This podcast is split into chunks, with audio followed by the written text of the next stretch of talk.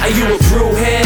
I'm a brewhead. Are you a brewhead? I'm a brewhead. Y'all are brewheads? Yeah, we brewheads. So pour a glass of craft beer, we can do this. Yeah. What's good, y'all? This is Cee Certified Brewhead, and welcome to episode 161 of Beer Knowledge the Podcast Adjunct Series. Ladies and gentlemen, we're going back to Australia tonight. The uh, been very fortunate to get hold of some uh, some beers from this brewery. Who I only when did I discover? I think it was 2018 was my first time there.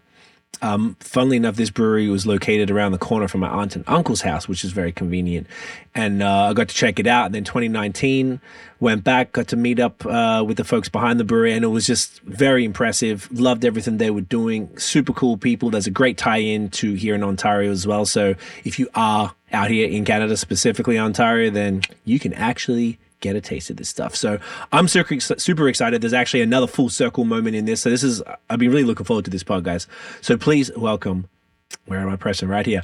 Brendo and Dereck of Bad Shepherd Brewing in the building. Brought the crowd for you boys. Welcome, fellas. Or welcome back, actually, to both of you. Thank you. Thank you. Excited to be back. To be back. Yeah, yes. we miss you. I know we miss you guys, man. So to explain what I was talking about, so people, if you're real OG watchers or viewers, you would have seen Brendo back in episode 29 of the original series when he was at the Public Cellars in Croydon, which was my old hood back in the day. So it was very, very cool to when we were chatting on Facebook and realize that now you're a bad shepherd, which is super dope. And then if folks have been watching the vlogs, Dereck and I met in 2019 when we were uh, vlogging. I can't remember how we got connected. Oh, through Lee. Yes, it was through Lee. Yes. Right. But I knew you. I knew the brewery anyway because I went. Yeah, Lee is a mutual friend of ours and uh, was t- raving about you to to me when I was. He knew I was coming back, so I think that might have been why I checked that place where, where I went there in the first place. Um, and then yeah, we hung out in 2019 on the vlog. We had a big long chat, and you had the wicked strawberry milkshake, um, yes. IPA, and the Victorian Pale Ale, and all this fun stuff. So it's uh, great to see you both. F- real fun that we got these connections and to sort of catch up. Um, but the best part, the best part, boys, we got Straya here in Canada. Um, I'm really excited to hear this full story because from what I, I, saw on Facebook, it did sound like this was, and I imagine getting an Australian beer in the LCBO here in Ontario is an ordeal and a half. So um, keen to keen to hear that story. So shall we uh, shall we break one open?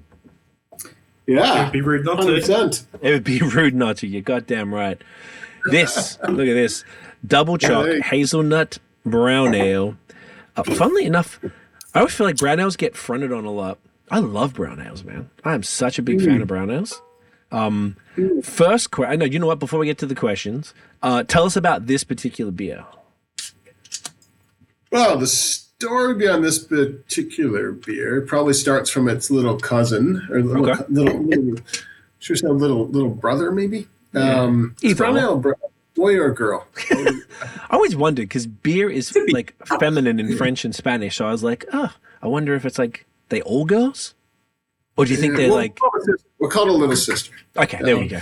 Just to be this is this is the little person. that's that's little sister. Ah, He's not right. Around. So when we started Bad Shepherd, um, we had uh, a range of five beers, of which our hazelnut brown was one of them. Okay. Still have it today. It's still in our core range. It's a brown ale made with hazelnuts, vanilla, and frangelico. Okay. Um, and which frangelico again?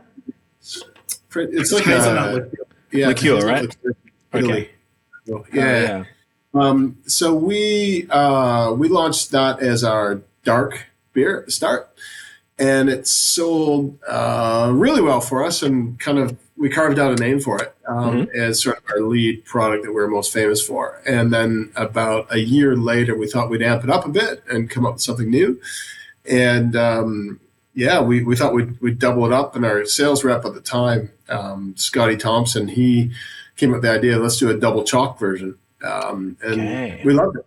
So we launched it, I think, I, this is going back, I think it was 2017, because launched in late 2015. And then okay. so 2017, I think we came out with this for Easter. Um, and so the idea was to add um, uh, creme de cacao. And at the time, it was, I think we used Dutch processed cocoa the first year. Mm-hmm. Um, and cacao nibs. I think we tried the first year. Anyway, it's, it's evolved a little bit, changed over time a few times, but um, that was sort of the idea. Amped up, bigger alcohol version of it um, with with chocolate, basically. So, um, and then that took off and become our annual. It became our annual uh, chocolate Easter treat beer at Easter. Yeah, uh, which we've done now for probably seven straight years. Hell yeah. Um, yeah, so that's that's the idea. It's um, I don't know if you do we have tasting notes on it? Yeah, let's do that, boys. First of all, cheers. Great to see you both. Get that in your Cheers. on the nose. Yeah. Mm. yeah, that's straight chocolate. Crazy Yeah. smooth body. Some nice. um I'm getting a bit of bitterness in there. I always feel like my first sips are a little messed up, but uh, Yeah, you get the because of the cocoa in there. It's um like it, cocoa doesn't give you a lot of chocolate flavor. That's you know really coming from the malt and the vanilla and Mm. and the cream cacao that's in there. The the cocoa almost contributes bitterness in there. Yeah. Like it really does, and a little bit of dustiness there. It's, it's more of a mouthfeel Mm. Yeah. than flavour. Um, I tend to find, but it's definitely you know you get that up on the nose as well, just amplifies that up. But if you're just looking for chocolate, cocoa is not the place to go. No. It's- yeah. Oh man, can you ever smell the brewery though on the days that they dump it into the boil? well, and, and then yeasting off or killing the It's just cleaning out the tank when it's done. Because that, Yeah. it, it, so much of it ends up in the bottom of the kettle, and Yeah. what makes it into the beer, a lot of it ends up in the bottom of the fermenter. that's- like it's it's an expensive ingredient. Yeah. Truth is, a fuck all actually makes it through the finish. What's in there is good. It's good. what's in there is good. Can you use the uh, spent uh, co- uh, cacao for any other products at all? Like, to, or is it sort of like It's all pretty Useless. pretty chunked up in the uh, Yeah. in the, the yeast and the trub and, and stuff Gotcha. like that. Yeah. That makes sense? It's just not very soluble. Like you think if you make um, uh, cocoa at home and uh, you finish it, there's always like sludge in the bottom of the cup, and that's It, it never fully mixes. It's the same thing Yeah. with the beer. Yeah. Just Yeah. times a hundred thousand. Gotcha. That makes sense. Yeah, yeah, yeah, yeah. Yeah, basically. Really expensive cup of cocoa. Yeah, very expensive. So this is seven point two.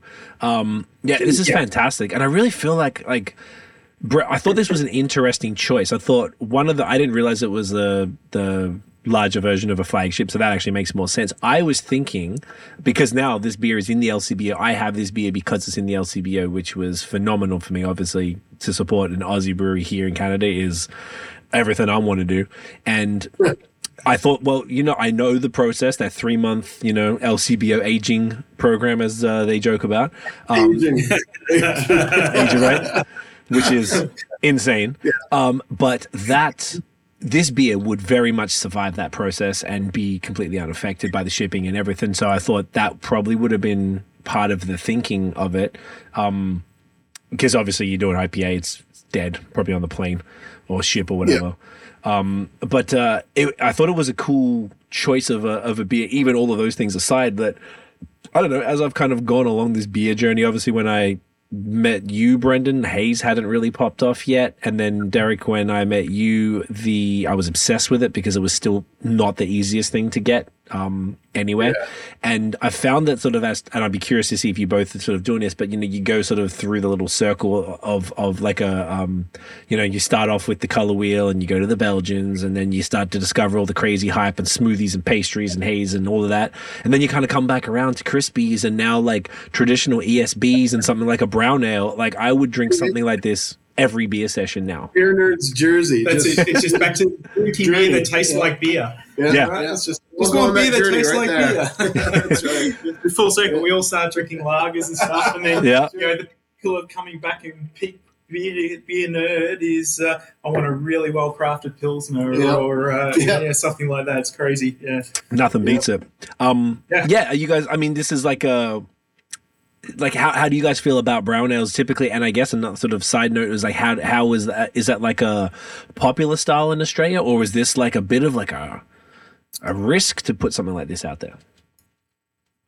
They're a bit of an outlier. Like I think they're they're one of eh, brown. So reds are my jam, but you know okay. very, very closely followed by browns, right? And so the thing I always like about them is they you've got a lot of room to play. You get all that nice big malt base, but then you know you can go very traditional, like you know with with this more English style and stuff, or you know you can amp it up and get you know hot flavour in and stuff. So you can really play and lays lots of different platforms. But I think a lot of people like you know they look at it and they what the fuck's that? It's really dark. Yeah. It's a bit scary. So you know, it's if if you're not into it, it can be a hard push to, to pull people through. Mm. But once you're in there, I think like you know, people seek that out. But that that portion of population is is quite small. I guess particularly like you know with the rise of things like hazies and just trying to pack more and more hops into things, browns and reds and you know anything any beer of color is um, you know less sexy um, yeah. as, as a result, I'd say. And I think, you know, it's it's definitely got a place um, and, and, those that appreciate it, you know, appreciate a really good one. Like when I when I go to a brewery, which, you know, I'm boring old man now with young kids, I don't get to do it very often. But when I do, you know, always have a look on the board and it's generally not the hoppy things I'm going for or whatever. I'm, you know, looking for those browns or reds or, you know, something that's a little bit different, maybe something a little bit old school, see how they treat it and stuff. But, you know, just general general punter, um, you know, probably less less likely to go and seek that out. But sometimes you've got to brew beers for you too, right? Yeah. Like you know, we, we want to drink those low fills and enjoy it is them. Brewer's, it is definitely a brewer's beer. I'd have to I'd have to say that. Yeah, it's back to the whole journey and that appreciation. Yeah. Um, I think also in the market, uh, in being Canadian.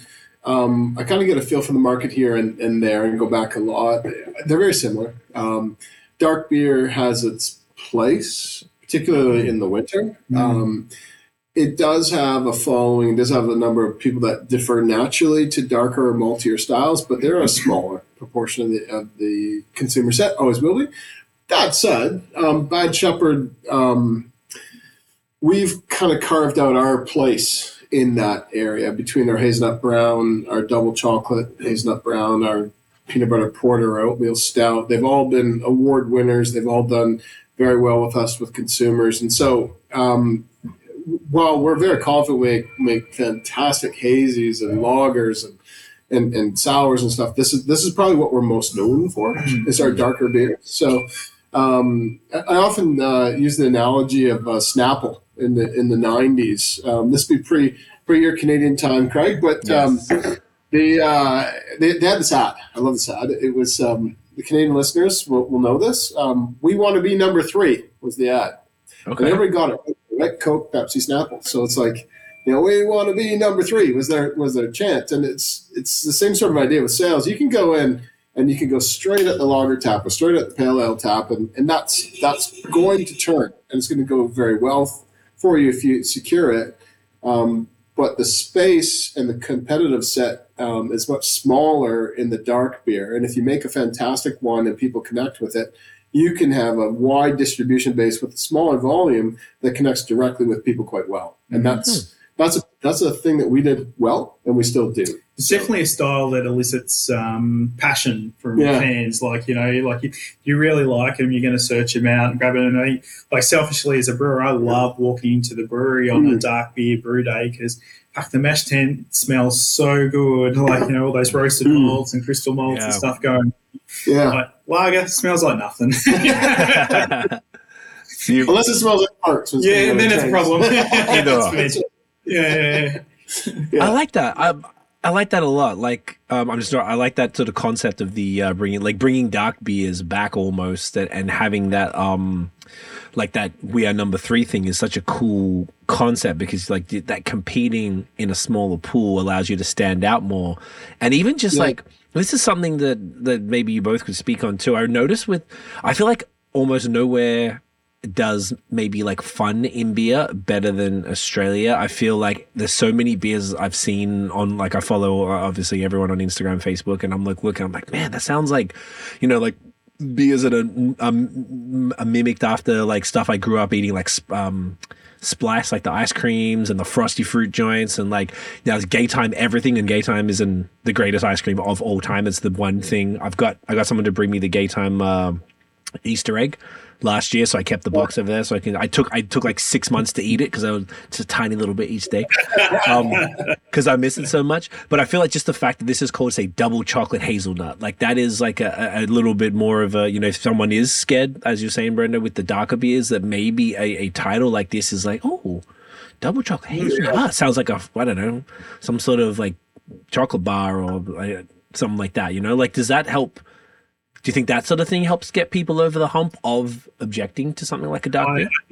Like it's a big, um, you know, new product development in in craft beer. You know, the last sort of ten years has very much been driven around that sort of hook and, and focus. And you know, whenever we're we, we, we run a, a, program of you know new beer releases, sort of aim for one a month, um, generally around there. And you're always looking for you know what's that hook, what's going to pull it off the shelf, um, whether that's playing with the novel ingredient or it's a style or is it you know um, yeah doing doing something that tastes like something else. So you know you, you just brought up the splicing our, our, beer that's just dropped last week as a mango splice. So you know, a whole heap of mango in there and, oh, yeah. and vanilla and it's it's sour it's sweet it's four percent delicious. Um, you know so we're, we're always looking you know what are those to help get it off? Because sometimes it's name and style but you know also the creative is really important. What does the can look like and stuff? You know i think that's mm. something that is crafties do a really good job of is you know getting stuff that looks sexy um, out there on the shelf, pulls yeah. the buyer in, and that and that's a big part of what we're doing there. Is you know, is it going to sell itself? Because you know, salespeople they don't want to work too hard, so yeah, and have it do the heavy lifting for you. Yeah. Um, but it, it's a big consideration there, and especially in such a crowded market there as mm. well. Like you know every brewery is releasing new beers, and then you've got a lot of core beers there as well. It's like, how do you make that stand out? How do you get that to jump off the shelf amongst the noise that everyone else is generating as well? Yeah. It's um, it's definitely a big consideration when designing and putting these beers out into the field for sure. And we, we naturally defer to what do you like you mentioned double chocolate has an interest component so what what is it that you can relate to mm. you know mm. so while the craft beer experience drinker can relate to, oh, that's a cool new hop. I love it. I want to try that. Most people defer to what I already know. So whether that's a soft drink, a cocktail, um, a dessert, a certain kind of fruit mix, like there's there's things, or another type of brand that you know and have experienced. So you have to be careful about passing off on brands, but you know, there's um, there's ways to relate to something else, and then people are probably more likely to part with their money to try it mm. because they they kind of understand what you're trying to do with the product. So we we try to use that as our approach. Is you know this this is an experience that you already know, and this is coming through in our drink. So. Mm. I like that, and that maybe that's part of it because I did notice over the years of coming back and forth that um, uh, Australia was a little behind in craft compared to the rest of the world, and I feel like it caught up really quickly.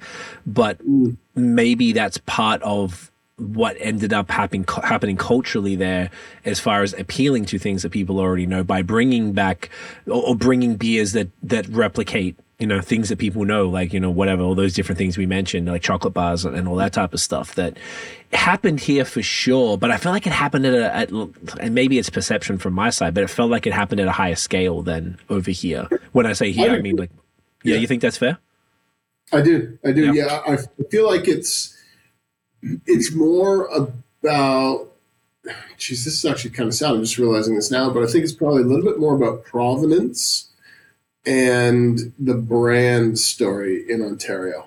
I, okay. I, feel like there's a lot more in style, possibly too. Um, yeah, I think somebody like Flying Monkey, they're incredibly fun and they do do some relation back to other experiences, but they're more about the journey of their brand, right? So, um, where you don't have as much of that here, you do, but I think it's more about what you can relate to. So, I, I would agree. Mm. Yeah. Interesting. Yeah, okay. I think, I think it cuts across lots of different stuff. Like you're seeing constant crossovers the last few years in mm. groceries and stuff like that, where different brands are linking or pulling flavors. I noticed that. Yeah. But, yeah. and stuff. And so I think it's something everything's merging into yeah, one. Yeah, it's just fest, right? But yeah, I, I, think it's something we've been doing in beer yeah. for a while, but it's certainly popping off culturally in other things as well around that, that piece and, and leveraging and scaffolding it all together. And I, I don't know, maybe it's just something about the uh, you know, Australian tastes and you know like looking for a bit of nostalgia and Yeah. and that sort of like we can be quite insular at times and and that and so you know pulling those comfort things forward and, Yeah. and stuff yeah Mm. It's really interesting you mentioned that because it's something that I've, I don't think I've really spoken to anybody about, but I follow obviously everything. I have something here that it points it out. Um, like brands are no things that you know and love are becoming complete just these overarching brands. Like I don't even like VB, but I got the fucking Dunlop mufflers. Those are cool kids. Yeah. you can give the Yeah, right. aftershave and it doesn't even smell like VB it's so I've got it. I got that too. Yeah, it's, and I, I wear it every day. And I got the Vegemite, the Vegemite ones of these too. And I got the matching socks for both because I, and it cost me a fucking arm and a leg to get them shipped over too.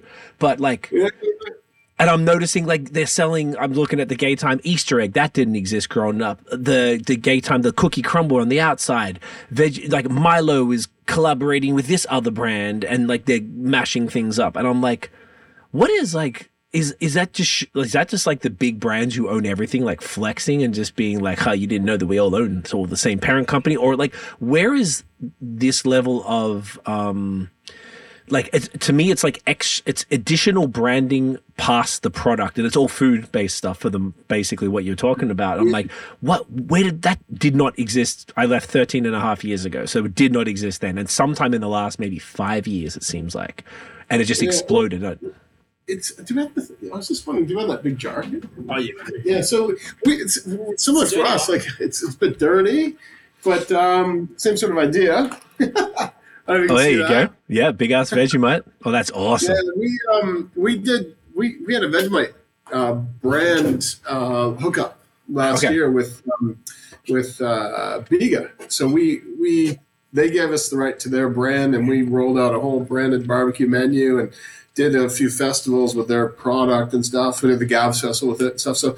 Um, yeah, I don't even remember how that got going, but um, but yeah, it, it- there's a lot of because spreading the brand out um, to other other other categories and other ways to mission. I, I guess we do it more than other parts of the world. yeah it just seems to be a lot of lot of lot of play in that space yeah yeah. Mm. because I was quite like as much as I love Vegemite as a brand, I was quite happy that you know we didn't get up and going on a beer. We came so close to tastes making like a beer. but you know, We came so close, but we just couldn't convince him to do it. Oh, what would you have done? Yeah. uh, it's likely going to be like a brown ale or something like that, and just Mm. lots of umami Yeah. kind of going on. Yeah, It would be a bit weird. I had a jar here and I gave it to a brewery, uh, some friends of ours, and I was like, play with it, see if you can like do anything with it. And never heard back, but uh, wasted Vegemite. But, I can imagine it might not be great. But it's just I, I can't I haven't seen the same thing like Reese's Pieces with like whatever something else like I don't know Skor or something. Like I haven't seen those brands here do it. And I've just seen so much of it um, online, and people know the things I like, so they'll send me pictures of the cool shit, or I'll just I'm on the Vegemite mailing list for some reason, so I see all the products, and they it's like they're operating almost as like a fashion brand, which is yeah. They, are. you know what I mean? And they just, it's a very interesting, I guess a bit, that's a bit of a sidebar, but it's just like a fun cultural Aussie thing that I didn't get to witness sort of in person. But um, coming back to this, okay, so once again, I have this beer because I went to the LCBO here in Hamilton and picked it up. Um, like we said, Dereck, you're from, where are you from in Ontario again, dude? Uh, I was born in Sault Ste. Marie um, and grew up in northern Ontario, a small town called Manitouwadge, which is Okay. halfway between Sault Ste. Marie and Thunder Bay. Gotcha. But I lived in um, in St. Catharines for school, um, Okay. and played junior hockey there. Uh, and then I moved to Toronto um, and lived there for about seven years before I came in. Gotcha. Okay, I was trying to tell my girlfriend. I was like, I, Everywhere. remember. Yes, everywhere. I remember you said Northern Ontario. I was like, you said Northern. I was like, where's Thunder Bay? Because you think Northern Ontario, there's Thunder Bay, and then trees. Um, Yeah, I'm in the trees It's part. in the in the trees. oh, the old We're sticks. just Babcock. Um, and, uh, yeah, which I don't know if we can say that anymore, given the, the bullying. But anyway, birthplace place with Babcock. Um, Jeff Ward grew up there, so I suppose we breed NHL coaches. It's, uh, Okay. Look at that hockey royalty. I know, Envious. I'm envious. I know nothing about hockey, but yes, still I should learn. It's been 13 Yeah. years. You think I figure it out? Um, so getting this i'd love to hear the process obviously being you're from this province you you you know this is a passion project and that's what i kind of learned from what Brendo was telling me on facebook but do you guys want to walk us through like how how this came about where the idea came from and then you know i imagine the arduous process of of actually facilitating it all yeah i could tell you the uh the inspiration and, and launch point of this started with a guy called john tyler Okay. So um, I judged the AIB award, AIBA, the awards, Australian Interna- International Beer Awards. yeah, Inter- Australian International Beer Awards. It's really funny to say when you think about it. It is, yeah. But, um, the oldest beer award in Australia. I yeah, think they just knocked up 25 years or something Yeah, last geez. year or something. Quite a long It's a- time, yeah. Yeah, it's pretty big awards. It'd be one of the largest in the world. It's Yeah. not quite like World Beer Cup or GABS, but it's it'd be up there after that. It'd be one of the largest. Um, very prestigious. Um, so I judge that for I've probably judged five or six times now. Um, one year I was judging the buyer from the LCBO came to judge as well. So they fly in a lot of people from it uh, internationally, and this one year they flew in um, the buyer from the LCBO to judge. Um, and John um, ended on, on my table a couple times. I moved the tables around, different judges, and he had on my table a couple times. We, and we struck up a conversation. It turned out John had um, previous to that worked in supply chain at Kraft Foods um, in the same building. I used to work at Kraft Foods in, in Canada in Don Mills as well. And then we, we dug a bit deeper. We discovered we'd even been in the same meetings and we you know kind of worked on the same projects. And there was a lot of overlap. We just didn't remember each other. Um, but anyway, um, we, we, we struck up a bit of a, a friendship, and he came out here. We have a really large street festival. We get over a thousand people out to our, our place and celebrate the beer breweries of the southeast of Melbourne. And um, he came out um, on that day. Um, I showed him around. He had a great time, and um, and he left me his card and followed up with an email saying, if you ever want to get into the LCBO, I can't give you any preferential treatment, but I can tell you all the steps involved. So he did. Um, and then uh, I was quite, this is back probably in 2018, and I sort of just put it on the back burner. thought, maybe some, someday I can look at doing this. And then um, in, then COVID hit. So I kind of gave up on it um, and Right. forgot all about it until I came home in 2022. Um, and, and my family now live in London, Ontario. And I went back to London and, um, and dusted off his phone number and gave him a call and thought, hey, you know, love to talk to you about this. This might be kind of fun.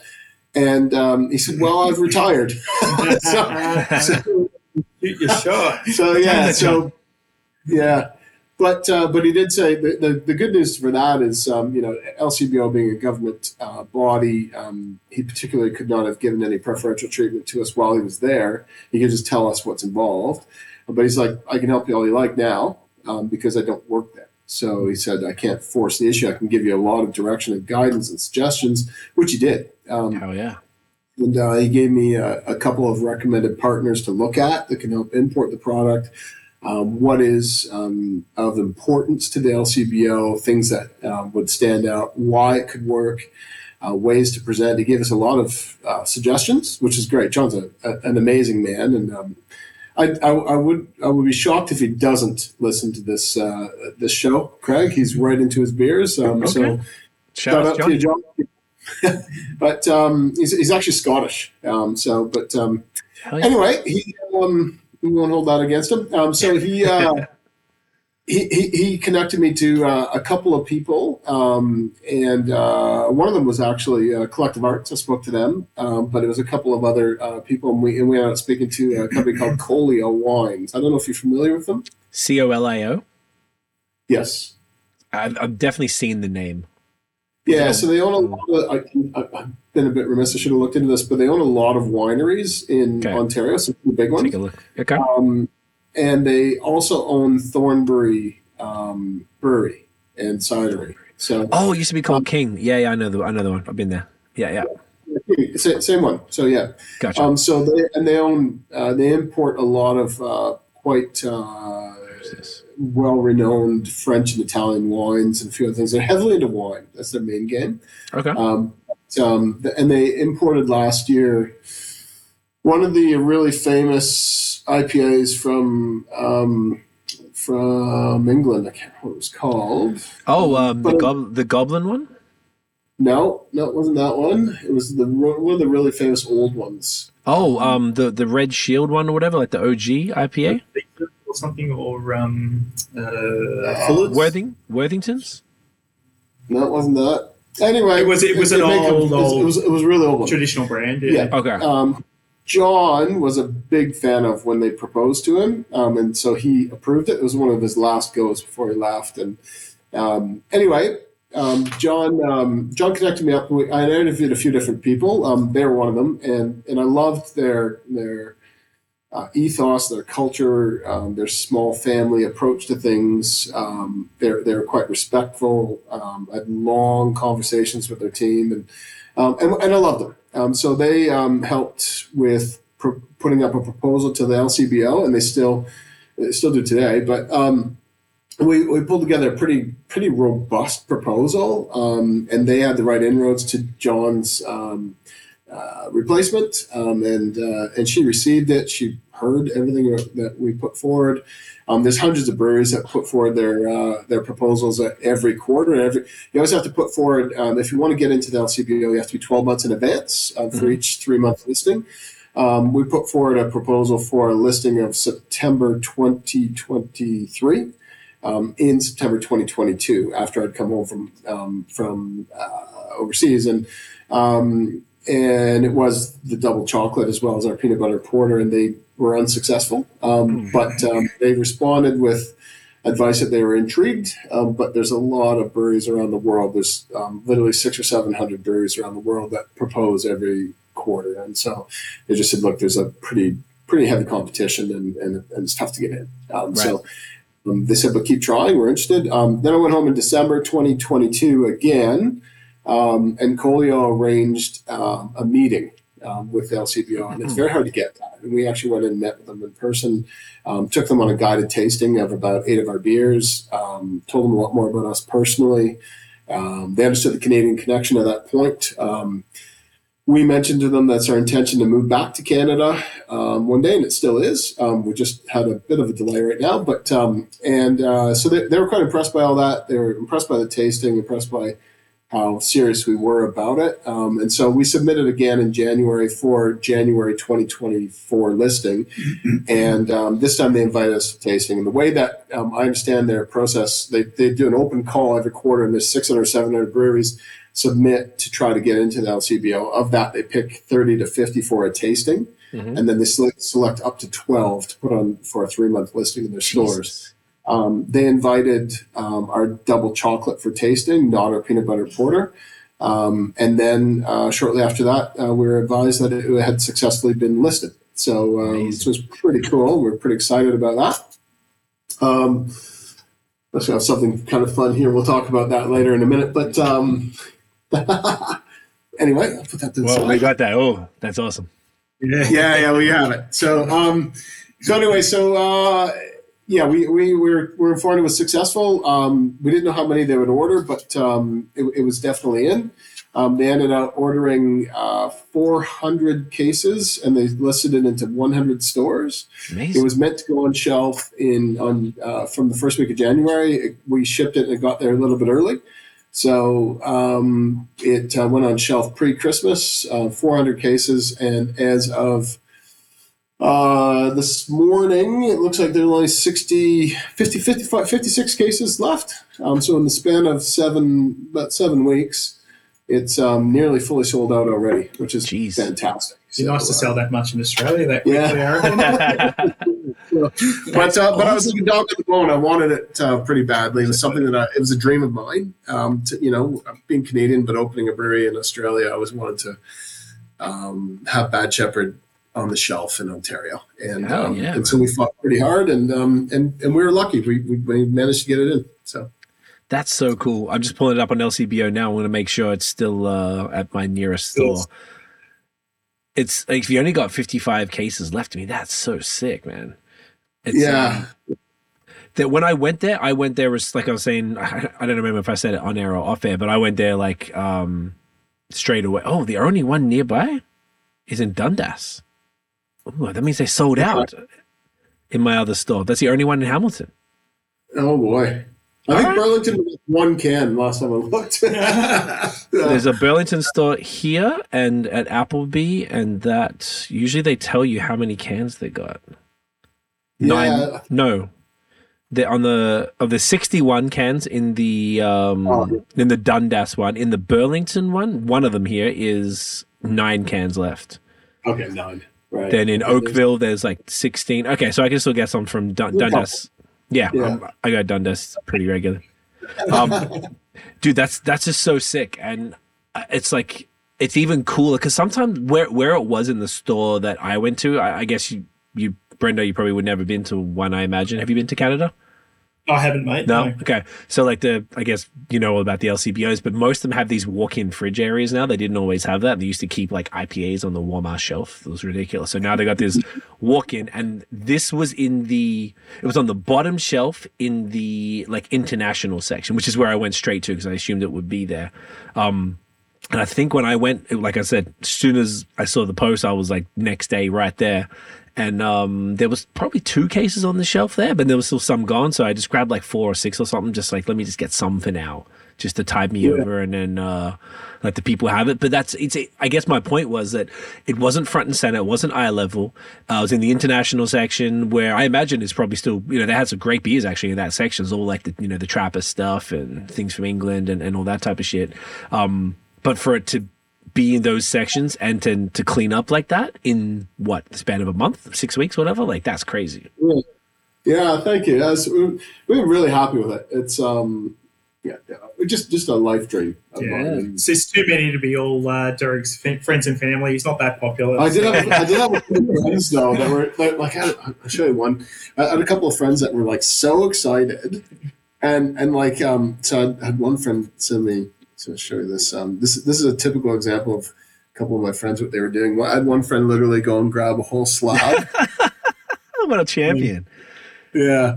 So Just um, picked it up. We, had, we had a few of those. Um, yeah, another friend this morning even just sent me a photo that he's having it, and other friends walking out with like armfuls, and yeah. So, but they certainly didn't buy you know 400 cases worth. So it's it's gone well on its own right, which is great. Okay. Um, and so we've now uh, submitted for um, January 2025. We've submitted again, um, and this time we were successful in double chocolate and our peanut butter porter both progressing to the tasting stage. So um, Nice. to have that amongst you know some pretty heavy hitters out there that would all be trying to get in, that's pretty cool. Um, and Amazing. um, Well, hopefully, yeah. this success gives us a few runs on the board to know Yeah. that uh, it's you know fairly low risk to bring bring these products into uh, Yeah. the LCBO and know they're going to uh, clip the ticket. Uh, Yeah, exactly. it's, Yeah, that's so cool. that they put peanut butter porter on shelf, um, and they hit double chocolate, or they switch the peanut. We don't know. It, it- we may also not be So we, we might have to regroup in 12 months, mate, and uh, Yeah, walk, walk you through peanut butter. Well, that's right. Yeah. Mate, say less. I'm excited for that. I'm ready. Let's go. So then Yeah. that's pretty sick. So once you have the tasting, I guess, and you you find out not too long after that whether would the success of this being that like I imagine that a, a brewery from Australia that is that you know obviously there's no physical presence here and you obviously have people who travel and obviously you got friends and family here who know it but typically the general public at large do not know who you are but then Yeah. still bought it that's even more meaningful I would imagine I don't think obviously we all like to roll the dice on you know something new all the time if you haven't heard of it or whatever. But like, if you pick up this can, you're like, oh, this, and it's obviously like one thing that we didn't really mention how sexy the can is. Like, it's got that full black top, um, the whole black aluminium there, and it's aluminium, not aluminum. And the Disagree. I knew you would. That's why. But it's two versus one. Aren't you? We're on the same. You were on the same team, Brendo, right? Oh, hell yeah, man. Okay, just double Let's- checking. There's there's a there's an I in it. It's properly in the metric system. I'm good, man. Yeah. Yeah. The non-metric stuff, I, I've forgotten kilos now because I had to learn pounds. It's ridiculous. Which, let's digress for a second here. This this is very true. can digress. Canada has a Weird mixed thing where yes, so metric weird. mostly, but then you turn on an oven and it's in Fahrenheit, Yeah. and people ask you your weight, and you mention in pounds, right? It was like it's this weird, and, and you do cups instead of mils, and so this in, in ounces. But then our speedometer is in Ks. kilometer, and Yeah. our temperature is in uh, for for for weather is in Celsius, and so we have this weird. You just can't get ovens made in Canada, or it all has to come out of Clearly, states. clearly, Yeah, we're- we're I guess so.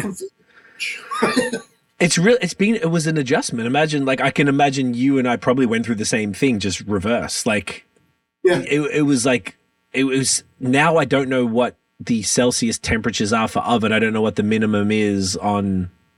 I don't know the Fahrenheit stuff now. When you turn on the oven, like I know you cook something, something's pretty hot. It's four hundred degrees. I don't know what the fuck that is in Celsius anymore. I had literally no idea. And like kilos, I have no clue. I know what, but it took me ages because I we I went to, when I first moved here before I got too mean to beer and now I'm fat, but went to the gym. I'm looking at Yeah, the you completely forgot. yeah. I was like 45. Who's lifting a 45? That's insane. And I'm like, oh, it's like a 20 or whatever. Okay. yeah, Like, yeah. trying to compare it all. And the other thing was that was weird. Oh, I worked when I first first moved here. I was just looking for some small work, and I worked with a friend in like construction. I didn't do that in Australia. I'm not a tradie by any standards. And they used that weird Robertson screw thing, which is like the oh, yeah. hexagon. I was like, what the fuck is this? I thought Phillips or a flathead, and it's this weird little hexagon thing.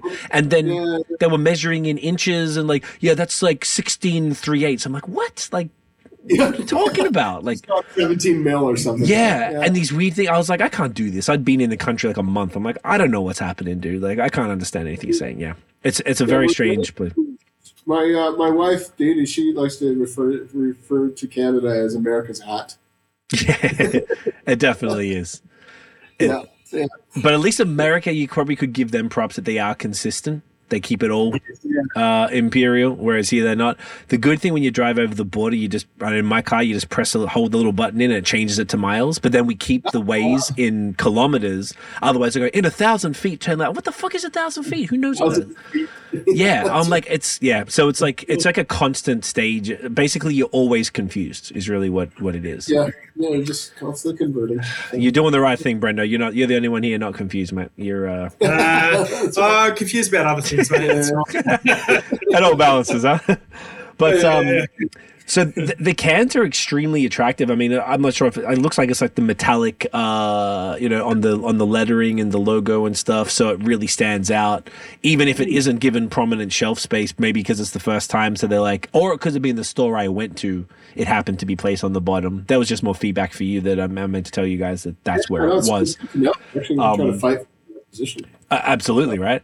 Um, it's also like, uh, but at the same token, so I bet it probably grabs attention for the shininess of the damn thing, regardless of where it's placed.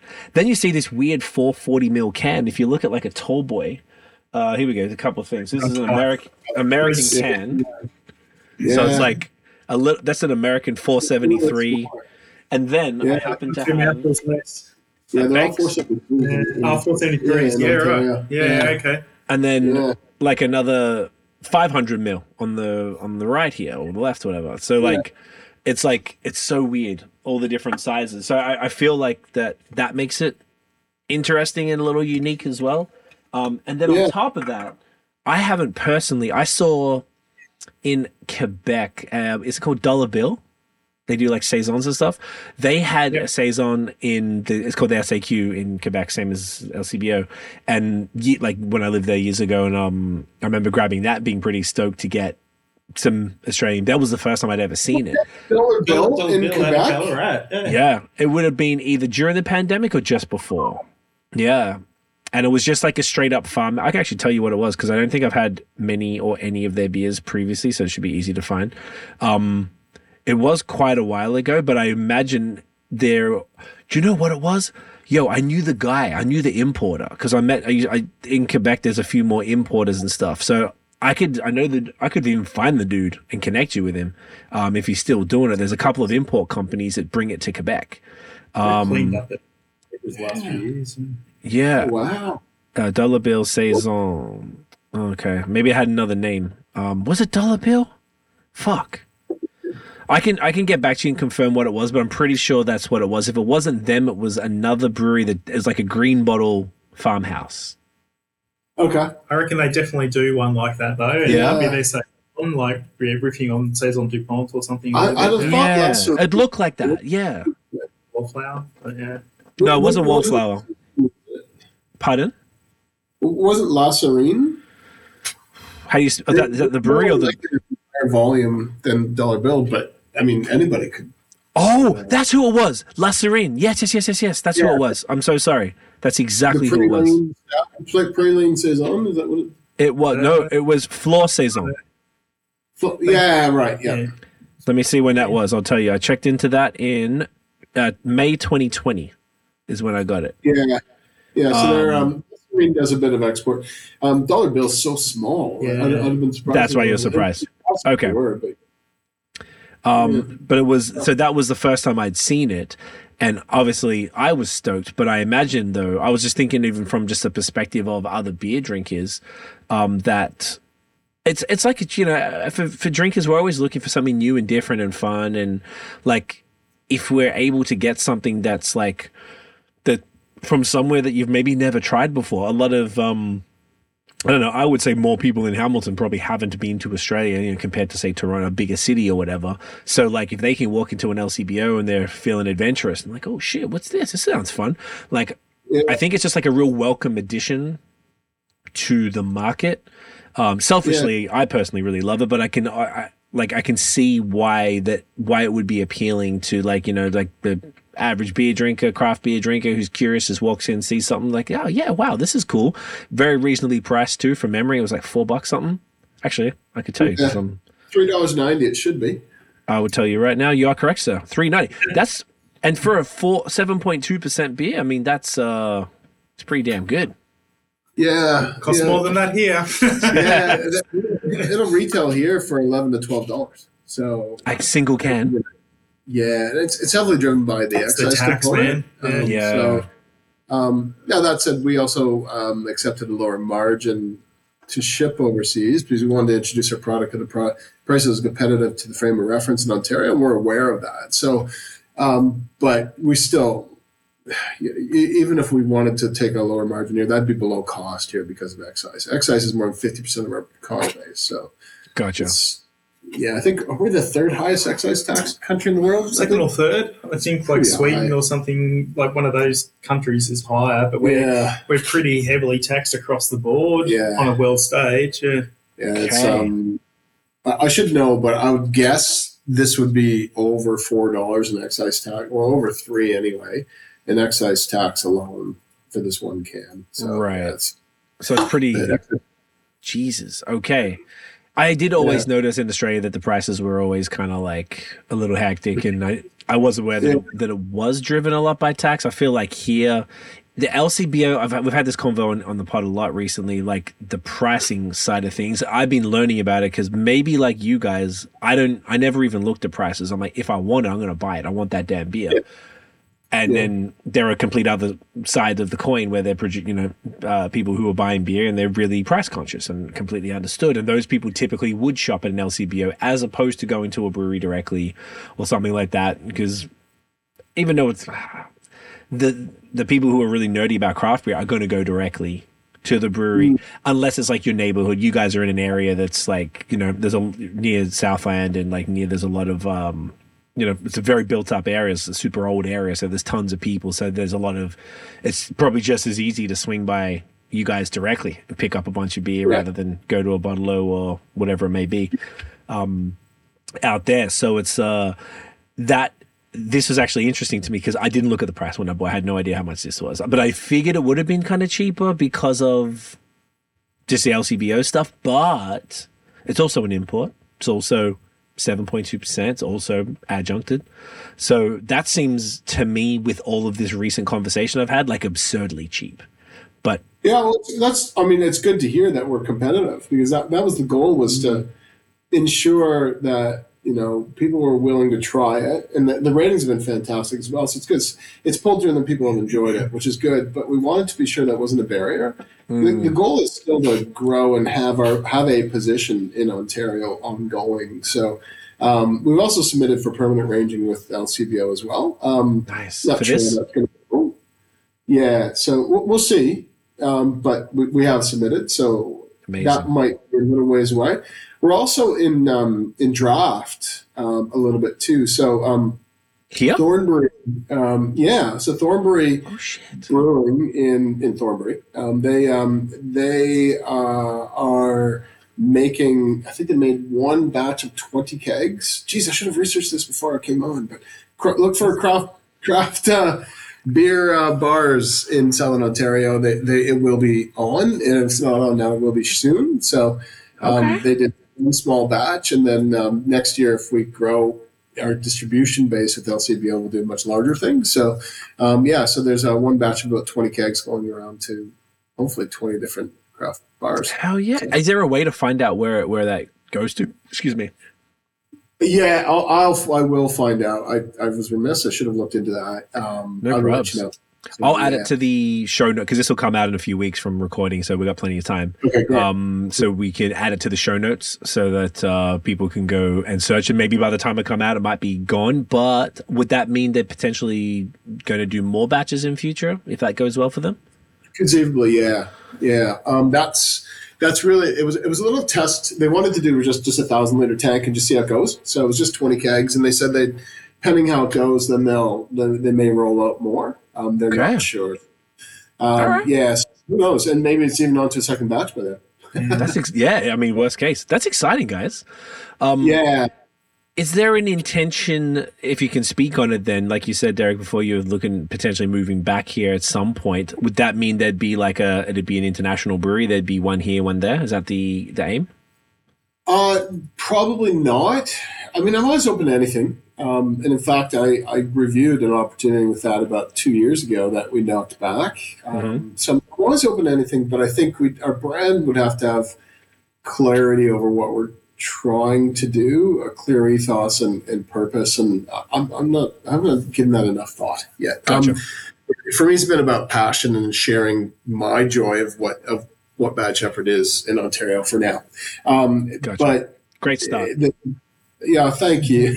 um, the, the personal journey side of it is to go to Canada um, more about our family. So um, we have two little ones, and, and all of my family is back in Canada. So we want to go back there for a couple of years and um, and have the chance to have you know time with Grammy and Papa and the cousins and and, and aunts and uncles and and do proper Canadian time. Have a Canadian Thanksgiving and have a you know a, a, a true Canadian Halloween and you know kind of live the Canadian life a bit. Go to hockey and you know all that stuff. So, um, but lined up with that, now that we have a, a, a beachhead into the LCBO, hopefully we're also able to build the brand while we're Mm. there and and then where that goes, I'm open. Um, but yeah, I'm also pretty happy with Colio as a partner. So maybe there's something we just partner and grow with them.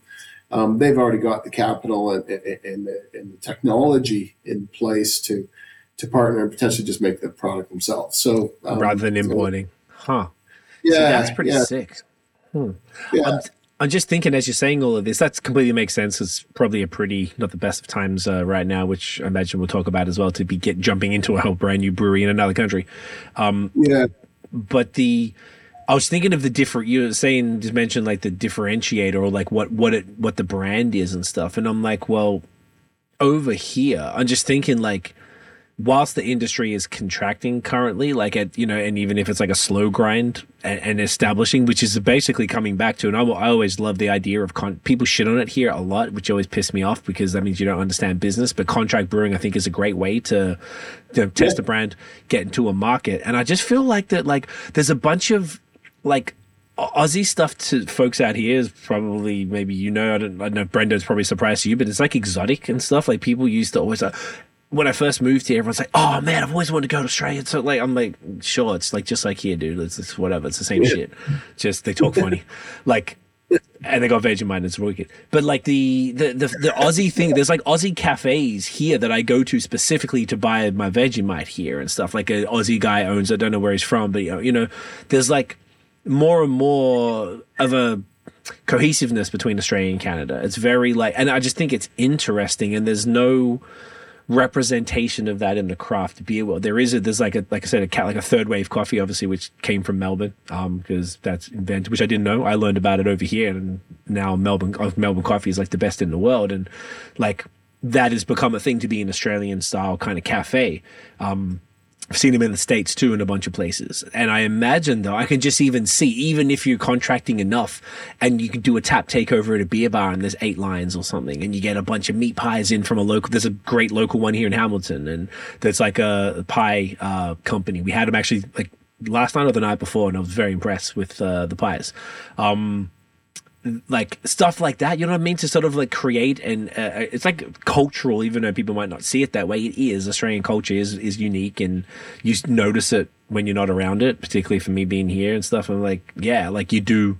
I'm there all the time. I'm left. I'm like, cool. I don't need that. But then you find yourself like, I very much look forward to talk to you guys because hearing the accent again and hearing what's going on back home, it's very cool to me. And you don't almost realize that you need that connection. And I feel like there's a, a lot of Aussies over here that would appreciate that. Plus, mm. with the globalization of the internet, everybody here knows about like no and all that stuff. Like they know the jokes because it's global. and I'd like, I, otherwise, why would people know stuff like that? So I'm like, because, which is really funny because I do know people who talk like that. Like, yeah. oh, go home. I can go home. Like, it's the, it's the it's the actual best, and nothing beats Aussie humor. Like nothing. It's still the greatest in the world. Yeah. Like no yeah. one could. Nothing makes me cry than more, like laugh more than like Aussie stuff. So I just feel like it's because of the globalization. People are like ready for it. You know what I mean? It's not like you're coming out here completely blind and people like Australia, they make beer. Like it's not when I first moved here, it was all like, oh, you Foster's and VB, look at what, and that's all they knew, or maybe Cooper's if you're lucky. And now it's this thing here. So I guess what I'm long-winded saying, it could work. I love this, Craig. I, I, I love this because we, we we've talked before with Colio and then ourselves about you know what what is it? What are we trying to do? It started as a pet project and a dream, but what what could it be and what, how could it be meaningful to you know to somebody in Ontario? And I think you've just hit it. Like it's we're sharing the story of what what Australiana is, you know, and and, and without being kitschy. Yeah, yeah, just reality. Like it can be coffee, it can be Vegemite, but it can also be meat pies. It can be um, pavlova, maybe. Um, it can be like it can. But, but New Zealand lay the claim on that. it's ours. You know, we stole it. That's yeah. pretty cool. Um, and yeah. maybe they even partner with other complementary foods or or drinks. Like maybe this is also something around down the road of like um, whiskey and and um, and wines and so like wines mm. obviously I've already made there in Europe, but maybe there's maybe there's more, and, and that's that's an interesting way to go about actually properly launching next year. Maybe yeah. To me, I've, I've given it no thought. Um, mm. Just it was a pet project, and now it's kind of got a life. So got the yeah. tick, and now it's uh, yeah. starting to run away a little bit. Yeah. yeah. Yeah, I, I, feel like it's like yeah. things that maybe you because you're you guys are there and maybe hadn't thought of it, but just being here and essentially like for lack of like just starved of Australian culture. I don't know any Australians here, really. I know some, but like my brother's in Toronto. I got some friends there, but like I'm not there that often. I don't. I'm around Canadians all the time, so yeah. everyone that I'm around regularly know all the jokes. They know they say the c word. They, like they know all the things that are uh, that are important. Know, some people know about footy, blah blah blah, all the dumb stuff. Like, well, not dumb, but the things that I like that that I happen to tell them about. But I feel like it's it's just bigger than that. When I first came here, I felt like I was this like weird little guy who was around all these Canadians, and I was like, always not center of attention, but people always found it interesting when I was telling them. They always had questions for me, and I was always like able to give them something that they thought was fascinating. But now it's gone. That would mean that it's like a uh, what's the word? It's not like hyper niche or just like a bit of a gimmick. Now I don't think it's a gimmick anymore. I really think that like globalization has gone to the point where you've seen content online from essentially someone with every accent from every country, and that goes for everywhere. I what we watch content creators from everywhere, like YouTubers and Instagram and whatever, from all sorts of folks. So it's not weird anymore. It's not like foreign. It's like, oh yeah, I watched, I listened to this podcast with these Aussies, and I watch these funny guys on Instagram that do it, and, and you know, blah blah blah. So like, someone had people have a frame of reference, and then mm. that ref, that creates potentially a you know, there's oh, why is there an Aussie pie company? Why is there some dude who's opened three cafes, two in Toronto and one in Guelph, that sell Vegemite, and they got like five different smashed avo versions of stuff and Vegemite on toast you know, and it's great. Like, yeah, like I mean, it might sound silly, but like it's yeah. like, ah, you, he'll do it properly. Like, Yeah. and, and it's Yeah. called Found Cafe. Shout out to them. And like, it's really well branded, really well, beautifully done. It's it's very cool. So like, I Yeah. feel like that there's enough of a like a cultural thing that you could, if you, if say if you have a physical presence here, and the the brewery is obviously in Melbourne, and you guys have got couple SKUs in the LCBO, then the you know Colio or Thornbury or whatever are making some other stuff on contract with you here to spec where you can kind of you know keep Yeah. track of, of quality. You could easily I could point you in a bit. I'll be more than happy to help in any way I can, but point you in the right direction. Yo, talk to this. I don't know him, but reach out to him or blah blah blah. Here's all these folks. And then you could pretty easily connect it and then have an event where you're pairing with like, all right, use I don't found doesn't do beans, but maybe they could do something with them. Um Yeah. To do some sort of Aussie event thing, although you, yeah, and then it's catered by the pie company. Um, Yeah. and all of a sudden you got like a whole bunch of beers over here and you have this Australia, it doesn't have to be Australia Day or something, but just some excuse to have a party and, and just to really introduce people that, hey, this is some real authentic beer. Our recipes are made by, our, you know, Brendo back home. Like this is what, what we what we're about like you know come check it out you can also get this from the lcbo plus you can find it at bar hop and all these different places you know all of a sudden it's this like ecosystem of like hey, I can get this Aussie stuff. Where uh, before it's like I can't get, I still can't get most of the snacks here. I used to get them in Quebec, funnily enough. Now I like there was a place literally next to my house that was a New Zealand, Australian, UK place, and they had everything like cherry ripes, barbecue shapes, twisties, like fucking you name it, like everything. It was the best. Uh, Monte Carlos, oh my god, it was so good. Um, I'm just thinking about it. I'm so mad. I went to Montreal in August last year and I forgot. I forgot to go. I, am still. I think about it like every other day. I'm so mad. Go like- to Coles up, mate. I'm taking photos. just like just spam in the chat. Like, "Ah, eat shit, dickhead. yeah, eating a Gaytime. Hot chips. Yeah. Hot jam donut, Vic Market. Yeah, like all that. Just all that stuff. Yeah, like. Oh man, I Well, wish it's fucking. storytelling too. Right? Like Yeah. that's and that's what really sells any product is the story, not the product itself. So, you know, if, if there's a story to be told that's not kitschy and, and you know, and, and is about the Aus- uh, Australian culture, not about the kitschy part of it that everybody just knows, which is Vegemite and you know, Hmm. this other Steve parts Irwin. were like, it's more. Yeah, so you But know, I think like that's a, that's a big part of like you know where the market sort of sits. There's a lot of Yeah. authenticity in it now. I think Yeah. we kind of Hmm. you know you you have some gimmicky beers and stuff, but it's not about being a gimmicky brewery necessarily or No. anything. You know, it is that that authenticity and care behind what you're doing and how you're approaching it and stuff. And I think you know that's it's something that people I think really latched onto here, particularly through COVID and stuff. Mm. Like Mm. you know, they, were made to disconnect from everyone, and so then they found ways to connect with people or products in different Mm. ways, and those, you know, brands and things that had a proper story to tell and stuff really started to pull through and get that connection. Then we've kind of had a little bit of a backstep now with inflation and and spend. Um, you know, uh, everyone's mortgages and, and disposable income, uh, you know, coming together. Um, you know, there's there's different sort of uh, uh, decision making and stuff, but I think that's been a big thing the last couple of years around it, Yeah. and and certainly something that you can. You know, pick up and import elsewhere. Like people like that authenticity, regardless of where it's coming from. Like, Yeah. Yeah, hundred percent. Uh, Yeah. This is cool. I- I'm going to take that away and think about it a bit. I think. Yeah. Um, I want to plant Give some me a- seeds. I like it. Yeah, like Updating your KPIs. yeah. it's so do you guys reckon then do you think that the where the australian beer scene is at right now across the board do you feel like um there's like a like kind of what you're saying Brendo like an authenticity in the sense of like this is what australian beer is about and this is where we're at as opposed to like following a global trend or trying to catch up which i felt like at times when i was there that's what it felt like. Not in a bad way. It just needed to catch up to get maybe around the same sort of quality level. And now i feel like all of this i mean this beer is phenomenal. Everything i've had from australia since the last i haven't been back since 2019 unfortunately but um th- you know like do you guys feel like there's like a is there a thing you can say ah that's what aussie beer is and that's what it is and that's the essence of what you could capture and then export in a way I think everyone's got their own take on it, and people take different approaches around it. I mean, there's yeah. certainly certainly some breweries doing really good work around like native ingredient incorporation and, mm. and stuff like that, and trying to be you know very true to the the land and and that's something they'll take a very different approach around that piece. I don't. I don't think you can kind of, you know, put something up as a poster child and say this is this is Australian beer.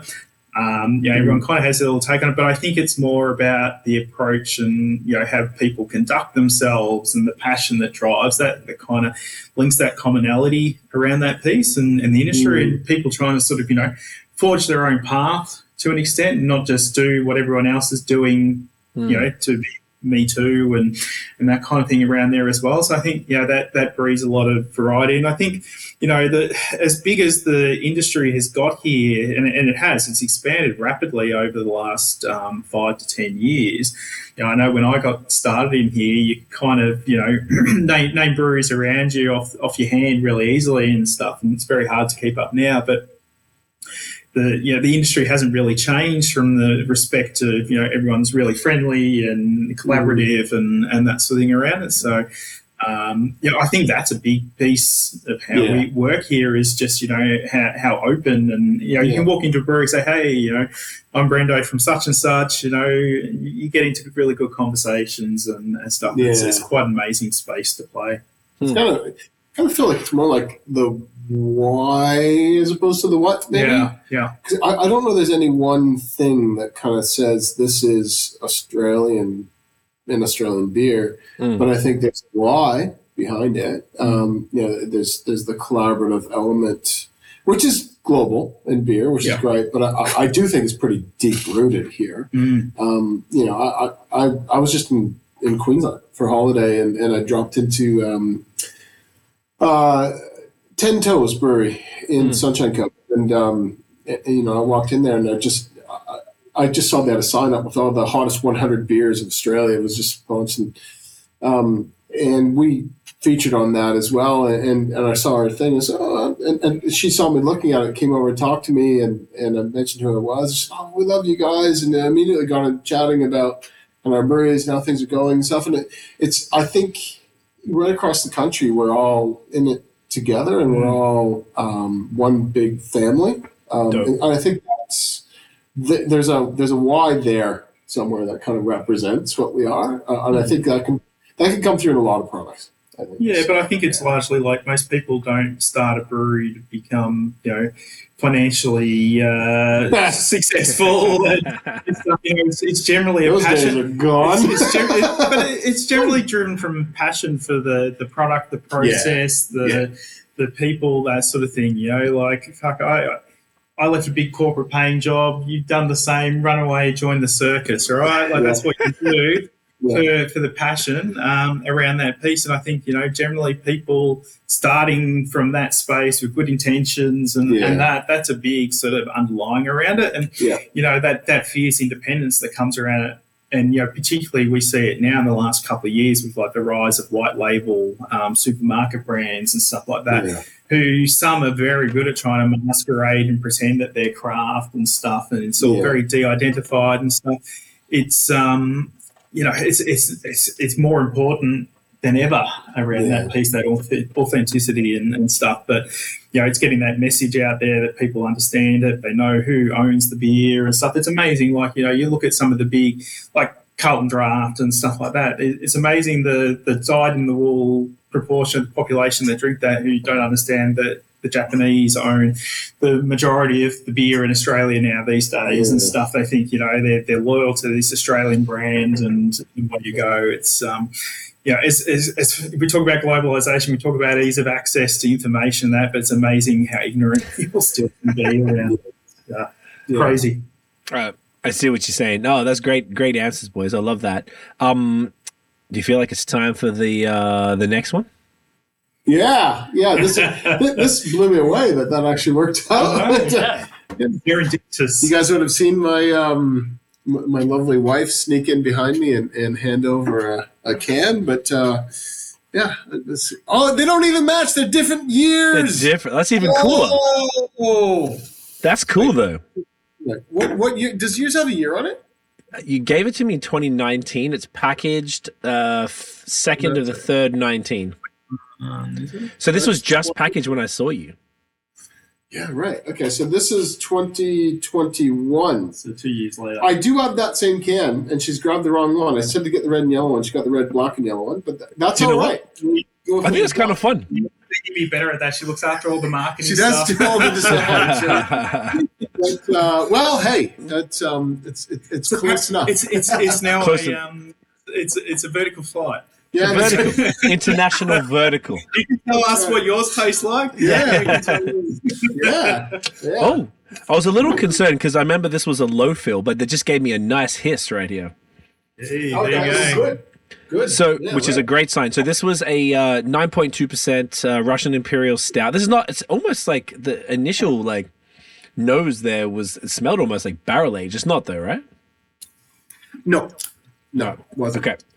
Oh, this is perfect. I was so worried that this wouldn't be good. I, I shouldn't have left it this long. I drank everything else that you gave me uh, pretty quickly back in 2019, and this one just got caught in the.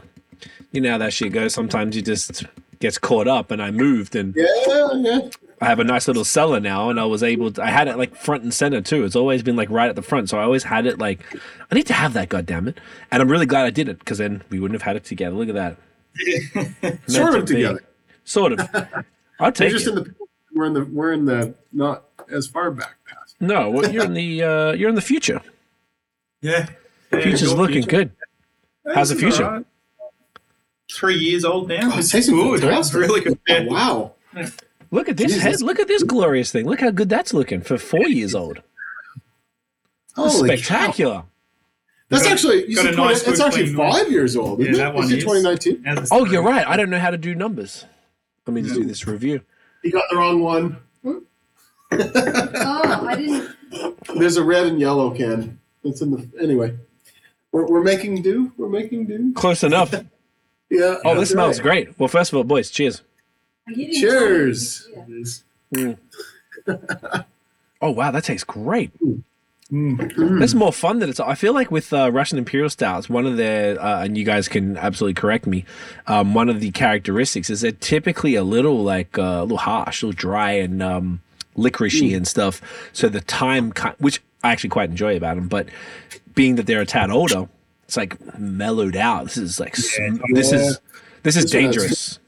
Yeah, it take, takes time for that booze and malt and everything to integrate. Like you've got so much beer, specialty malts and roasts and stuff. Like you know, fresh beer is generally the best beer, Yeah. but you know Yeah. something like this, put it away and let it let it hang out for a while. and, yeah. yeah, rewards. There's um, Yeah. there's a story behind that one too. The one you have particularly. This Yes. one we, we resurrected only the base beer, but so what we did was um, that batch in 2019 we we did a full tank and then we we sectioned off parts for different purposes and we made this this family of we use the term Russian, which I guess we can't say anymore, but it technically is the term Russian Imperial Stout. And Yeah, I see we, that. um, yeah, so we we um, we moved. Um, I think we got we acquired six different barrels, and we put the stout into six different barrels and let them age. And then the one you have is the base that did not. Um, Mm. And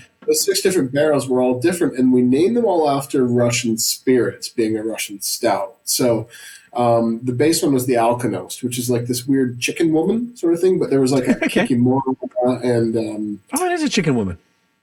yeah, so they're all like creepy spirits, um, and so that was the theory of it. Yeah, so and, and it evolved into the, so the cool. second one was. Let me see if I can pull back. It's like a bird, human thing. Yeah. Yeah. So, which is a apparently an alkonost. Yeah. So, um, but yeah. So we, we did that, and then we named all the other ones. There was Kikimora and a few other ones. They were all. So one was aged, and they were put in these beautiful bottles, and one was aged on um, poblano chilies. Um, another one was aged in a Merlot barrel. Another one was aged in a in a port barrel. Another one was aged in a in a um, a Starward whiskey barrel. Um, another one that was aged with um, cherry smoked cherries. Um, so they all had different. Um, and there's this family of Russian stouts made, inspired by all these spirits. Um, and so we launched that all as one go as six different bottles, and it's a very limited batch and sold out and was gone. But we we did keep some of the base cans as well, and that's what that was. And then we brought the base uh, the base product back one more time in 2021, which is when we have same recipe, but two years apart. So yeah, We I did love do it again, but then uh, so oh, we did do it one more time. Too, Used the base, but didn't call it a Russian Imperial Stout. No, we it's call it Imperial Stout. Yeah. Yeah, because you can't see the Russian. You- Are you saying you, you can't because it's like some sort of like? Uh, naughty. Well, their leader is naughty, and oh, that's why the leader is nobody. It's, Um, it's sad. We, we shouldn't paint the whole Russian people. Like it, it drives me nuts. yeah, it's all. like, It's not It's a fair. weird time, bro. No. Yeah, like it's not fair to to like cancel all of Russia because of one dickhead, right? But Yeah. anyway, um, but we can't. It, it just was inappropriate to use the term Russian Imperial Stout. When we brought it back the third time, we just called it Imperial Stout. Particularly when a lot of we were releasing beers at the time in support of Ukraine and, Yeah, and stuff like that. So it wasn't. well. It just wasn't a good We're time. doing very on the nose. Yeah. Yeah, no, that's fair. I totally get it. It's a strange, strange time for all of, all of that stuff. But um, okay, that's a dope story. I correct me if I'm wrong here, and maybe this wasn't part of it. Some of the beers that I got back then were a part of like a, a where the staff got to choose a style. One of them that I had was like a dark saison at the time. Yes. Is this a part? Because this was just canned. I think you were look. Oh yeah, we did this. Hey, this is a low fill. Take it. That's how quick it. We, we'd been Uh, yeah, is drinking for an hour or something. So it's probably why you don't remember. Um, remember that part. yeah, but uh, was this one of those? No, it Okay. wasn't. But, um, but um, that is something we still continue to this day. We're up to number twenty-two. Yeah, I think so. So we do Oh, uh, yeah. we're- we're a brew crew, and if any permanent member of Bad Shepherd and Order of Time worked at Bad Shepherd um, gets the opportunity to make any beer they want. So um, we're up to 22 of them now. So Hmm. and the most recent was uh, a NEPA from Yes. our assistant venue manager. So yeah, We did a doppelbock before that. a Doppelbock. Yep Wow. Yeah. So yeah, so um, we've been all over the place. There was a dark saison. I remember that. Um, there was also a black Nipa that year. So it's all about the dark styles. Mm, of, Lots of dark like, stuff. Dark versions of lighter, lighter styles that year. But um, yeah, we uh, the black Nipa was a weird one. It tasted great, but man, don't pour it in a glass. It's always a like weird one. mud. Yeah, Mud. like, squid ink. Yeah. yeah. Sounds great though. Oof. Yeah, it's a lot of fun. It's a great drawing card for the business too, because everybody gets a chance to do something. Regardless Fun. of the role. Yeah. Yeah, just go spend the day in a Yeah. brewery, uh, making it as well, and um, have the joy of launching whatever you believe is a representation of you. Like we had one um, former assistant manager. Uh, he did a it was like a rose and hibiscus sour because he was from New Zealand, but his family was originally from England. And he wanted to have um, flowers from the hibiscus coast of New Zealand and roses to represent England. Um, and he loved sour beer, so we made that. Um, and he actually went down to the. Uh, this might gross you out a bit, but he went down to Port Phillip Bay and and literally got big jugs of, of salt water and brought it back to salt the product. It was, it was actually a goes, but um, yeah. So uh, you know, we, we get quite creative with those. As long as there wasn't an EPA warning that day, that's fine. That's right. Boiled it. Fine. Boiled it up. It's just salt with some water. It's fine. Yeah, Exactly. that's it. What could Yeah. possibly go wrong? Yeah, Yeah, exactly. The alcohol cancels it all out. He's fine. yeah, exactly. That's dope. I, I like that whole concept. I really like that whole concept that you know really involving the team and bringing them in. And um, honestly, I'm just blown. I, I was just I just didn't think this would hold up. I really thought that this would not have carbonation or anything. So I just I always heard that low fills can kind of like, and it wasn't really. It, it felt the same as normal. So this is like it's such. This is great. I like. I, it's very interesting to have a five year old beer that's like it's so restrained and so chill. It's like nice coffee, like dark fruit. Um, the bitterness is definitely there. It's that dustiness is still there, kind of, but the licorice is toned down. I'm not the biggest licorice fan, but um, it really works well in this type of beer. But it's it's like star anise type of shit, and it's like definitely subtle in the mix there. Yeah. if you get a lot of that. Get a good If you- bit of like molasses in ours. It's kind of sticky and Yeah, that was like a brown sugar sort of thing. yeah. Hmm, Yeah. molasses. That's an interesting one. Mm.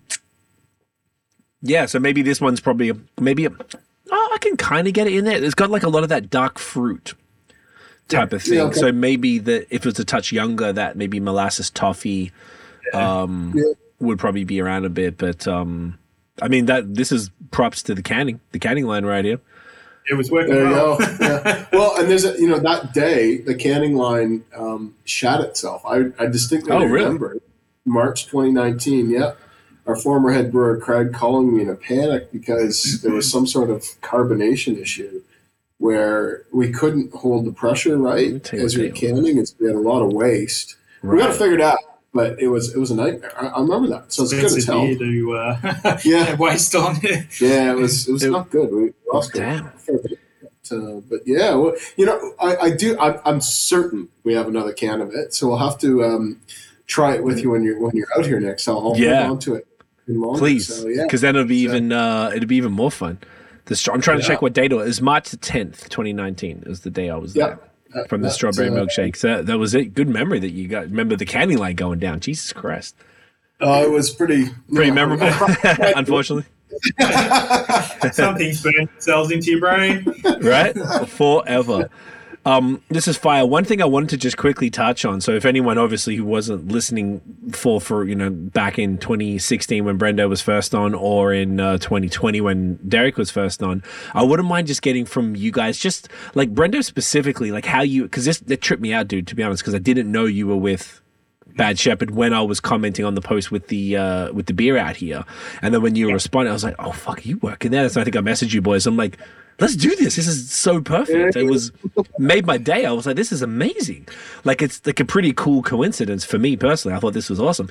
Do you want to just like walk us through your general like for both of you, just to get the general history, so people know in case they haven't heard the older episodes, because I imagine we have a bunch new a bunch of new listeners uh, since the last ones. Um, yeah, just like Brendo specifically for you, brother, like how you sort of like did the got into beer, I guess, and then how it went from the journey from public sellers up to Bad Shepherd. Yeah, yeah, sure, man. So, um, like Dereck and I have known each other a really long time, over a decade now. Yeah. Um, we both came out of the uh, the same homebrew club before uh, either of us were professionally brewing. So, um, it's where we uh, we know It's each other before we from. went crazy. Yeah, exactly. Before we went down the rabbit hole completely. Um, so I think I was I was in the club um, a bit earlier than Dereck and was having some pretty good success. And then uh, Dereck showed up and started entering competitions as well, and we sort of duke it out. And uh, Nemesis. yeah, no, not, not, not nemesis, No. but um, yeah, just just both sort of successful in our own rights and, and stuff around that, and sort of you know fighting out for a few trophies here and there. Um, and then I had the opportunity to uh, run away and join the circus. I said, I mean, I was suit and tie five days a week in corporate world, project management, sales, consulting, right. lots of things. Um, and yeah, a little brewery, public brewery, was opening up around the corner from where I lived, and I was just being nosy. I'd sort of walk past every day, and while they're building, so you know what's going on in here, and you know got friendly with the owner, and sort of you know sussed out. Do you know anything about brewing? No, no, no. Good luck. No worries. And then um, they were looking for a brewer, and um, I came home, and my wife said, "Oh, you know, have you uh, have you seen the seen that ad?" And like, yeah, I saw it. Like, I've seen it advertised. Like, you should put your hand up, and then you know, away we went. And uh, sure enough, I got the gig, and uh, you know, sort of grew from a little brew pub over uh, into a production brewery that I moved twice. Uh, in the time I was there, so I think I was there for about six odd years or so. Yeah, Where was Yeah, that? Sorry, was that was that public sellers? Yeah, public brewery. Yeah, yeah. So nearly six years I was there, um, and then uh, just before pre-COVID, like just just on the cusp of COVID kicking off, there'd um, there'd been some ownership changes and and stuff, and uh, the way things were running didn't really sit that well with me. It was kind of obvious it was time for me to move on. Um, so I went and uh, did a almost two year stint at Brick Lane Brewing, which is a one of the biggest independent um, uh, breweries here in Australia. So went and played on the really big, big toys. Went from you know brewing on a uh, 15 hectoliter brew system to uh, piloting a uh, four vessel 50 hectoliter and then a uh, four vessel 100 hectoliter brew house. By the time I left, went through a lot of um, upgrades there and stuff, and that was good. Um, you know, learnt learned a hell of a lot about uh, playing with big boy toys like centrifuges and filters and you know really state of the art gear. Um, but shift yeah. work ground me down a bit, and um, know, as you can imagine, when you're doing those big volumes, not always the most interesting uh, interesting beers that you're pumping out. Um, and Dereck and I, over the years, have danced around each other a lot. Um, you know, there've been a few times, like when, when I went to um, to head off to Brick Lane, I think I reached out to see if you know, there's any opportunities over here at the time, and didn't quite line up. And you know, Dereck had called me a couple of times over the years to see if I might have been interested in coming over, but you know, Timing's it just it just up. never quite lined up. And then um, he uh, he got a hold of me and uh, said, "Hey, look, I've got this this role that I'm looking to create. We want someone to focus on our new product development, um, come in, be creative." Uh, and yeah, uh, away we went. Sort of the stars finally aligned, and it was it was funny. Like it was right on the cusp because it was really awkward timing, just with what was happening in the market and stuff. Yeah. And um, you know, I was sort of in two minds about uh, jumping across at the time and just leaving security again um, Gotcha. in, in, in some awkward bits. But um, yeah, it lined up. It worked out pretty well, and sort of came over and did that for a couple of months. And then um, the the fellow who'd uh, stepped into the head brewer role at the time. Um, decided that, that that wasn't the right role for him um, and so I'd come over to be creative and not manage people and and that's that had been the remit and then uh, brewer left and Dereck's like you know do you reckon you could uh, do Just when I me?" got out, they pulled me back in. and uh, here we are. So uh, not not so much recently because it's you know running a fairly skinny team at the moment, but. Uh, for the last little while, most of my best work's been done in uh, Excel rather than uh, in safety boots on the floor. yeah. Is that what you wanted? The uh, the Excel life, or you wanted the like the the pilot system life? No, I think the balance between the two is actually good, and I think one of the um, the good things about having had to get um, more busy on the floor over the last sort of six months or so there is it does um, it's good reconnecting back into the processes and having Yeah. a closer eye on some stuff and so i think a balance between those like you know as we swing out of this market and, and hopefully go back into a growth trajectory there and, and start to build the team out um, i think it's you know become pretty apparent to me that it's important to not have yourself completely divorced from from that side of it Great point. yeah Yeah, it was interesting when you first came on board and you were set loose to go and work on innovation. A lot of the in innovation, Brendan was brought on board originally. The vision was to have him bring his experience um, and, and wherewithal around not just large scale brewing, but um, uh, innovation in terms of capability and product development. And, and you know, and, and he came in with a lot of things around just kind of our process of our, of our brewing and um, and how we make product and, and, and the way we do things. And, and it was it was interesting to see. It's quite fresh to have that uh, view for for a while. And then we had, we had to go through some changes, so it, it kind of pulled back. But but you're right. I, I think the times where you're able to put yourself in amongst it is where where Hmm.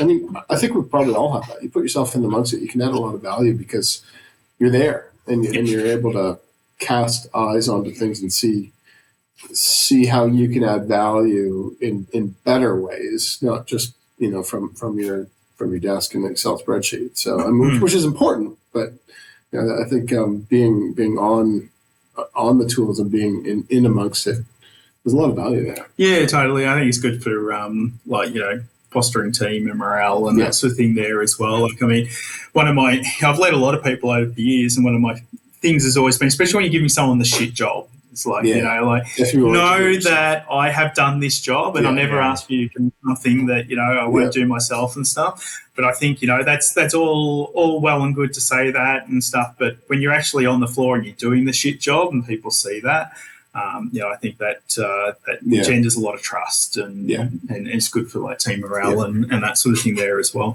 I couldn't agree more. One of the things that always pissed me off at like I have my own business now, but like you know, obviously I work for people forever, and the best managers were the ones who were in the weeds with you or had done the job, and the worst were the ones who were just telling you what to do and had never done it and had no clue about what's going on. So you you know if you knew that the the person who was taking care of you had done it. And like you said, had wouldn't ask you to do something that they had not done themselves or wouldn't do themselves. That's so um, I think it's really meaningful, particularly in like a hands-on job. I've always done like desk jobs type shit, but like particularly for this type of thing, if you're in there and you're like, all right, man, you gotta the the stuck mash, bro. Like we're going to get it out. Like like I'll give you a hand. You work on it together, and it kind of brings that together. You're like, man, Brendo's awesome. Like he's taking care of me. Yeah, he's in charge, but you know, like he gets it, and I, I feel like that's that's awesome, dude. I really like hearing that as a.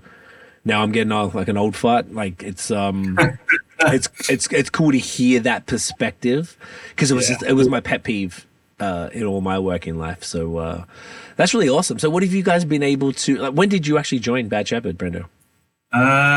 Oh, uh, February 22. Okay, so it's that been right? almost a year. Yeah.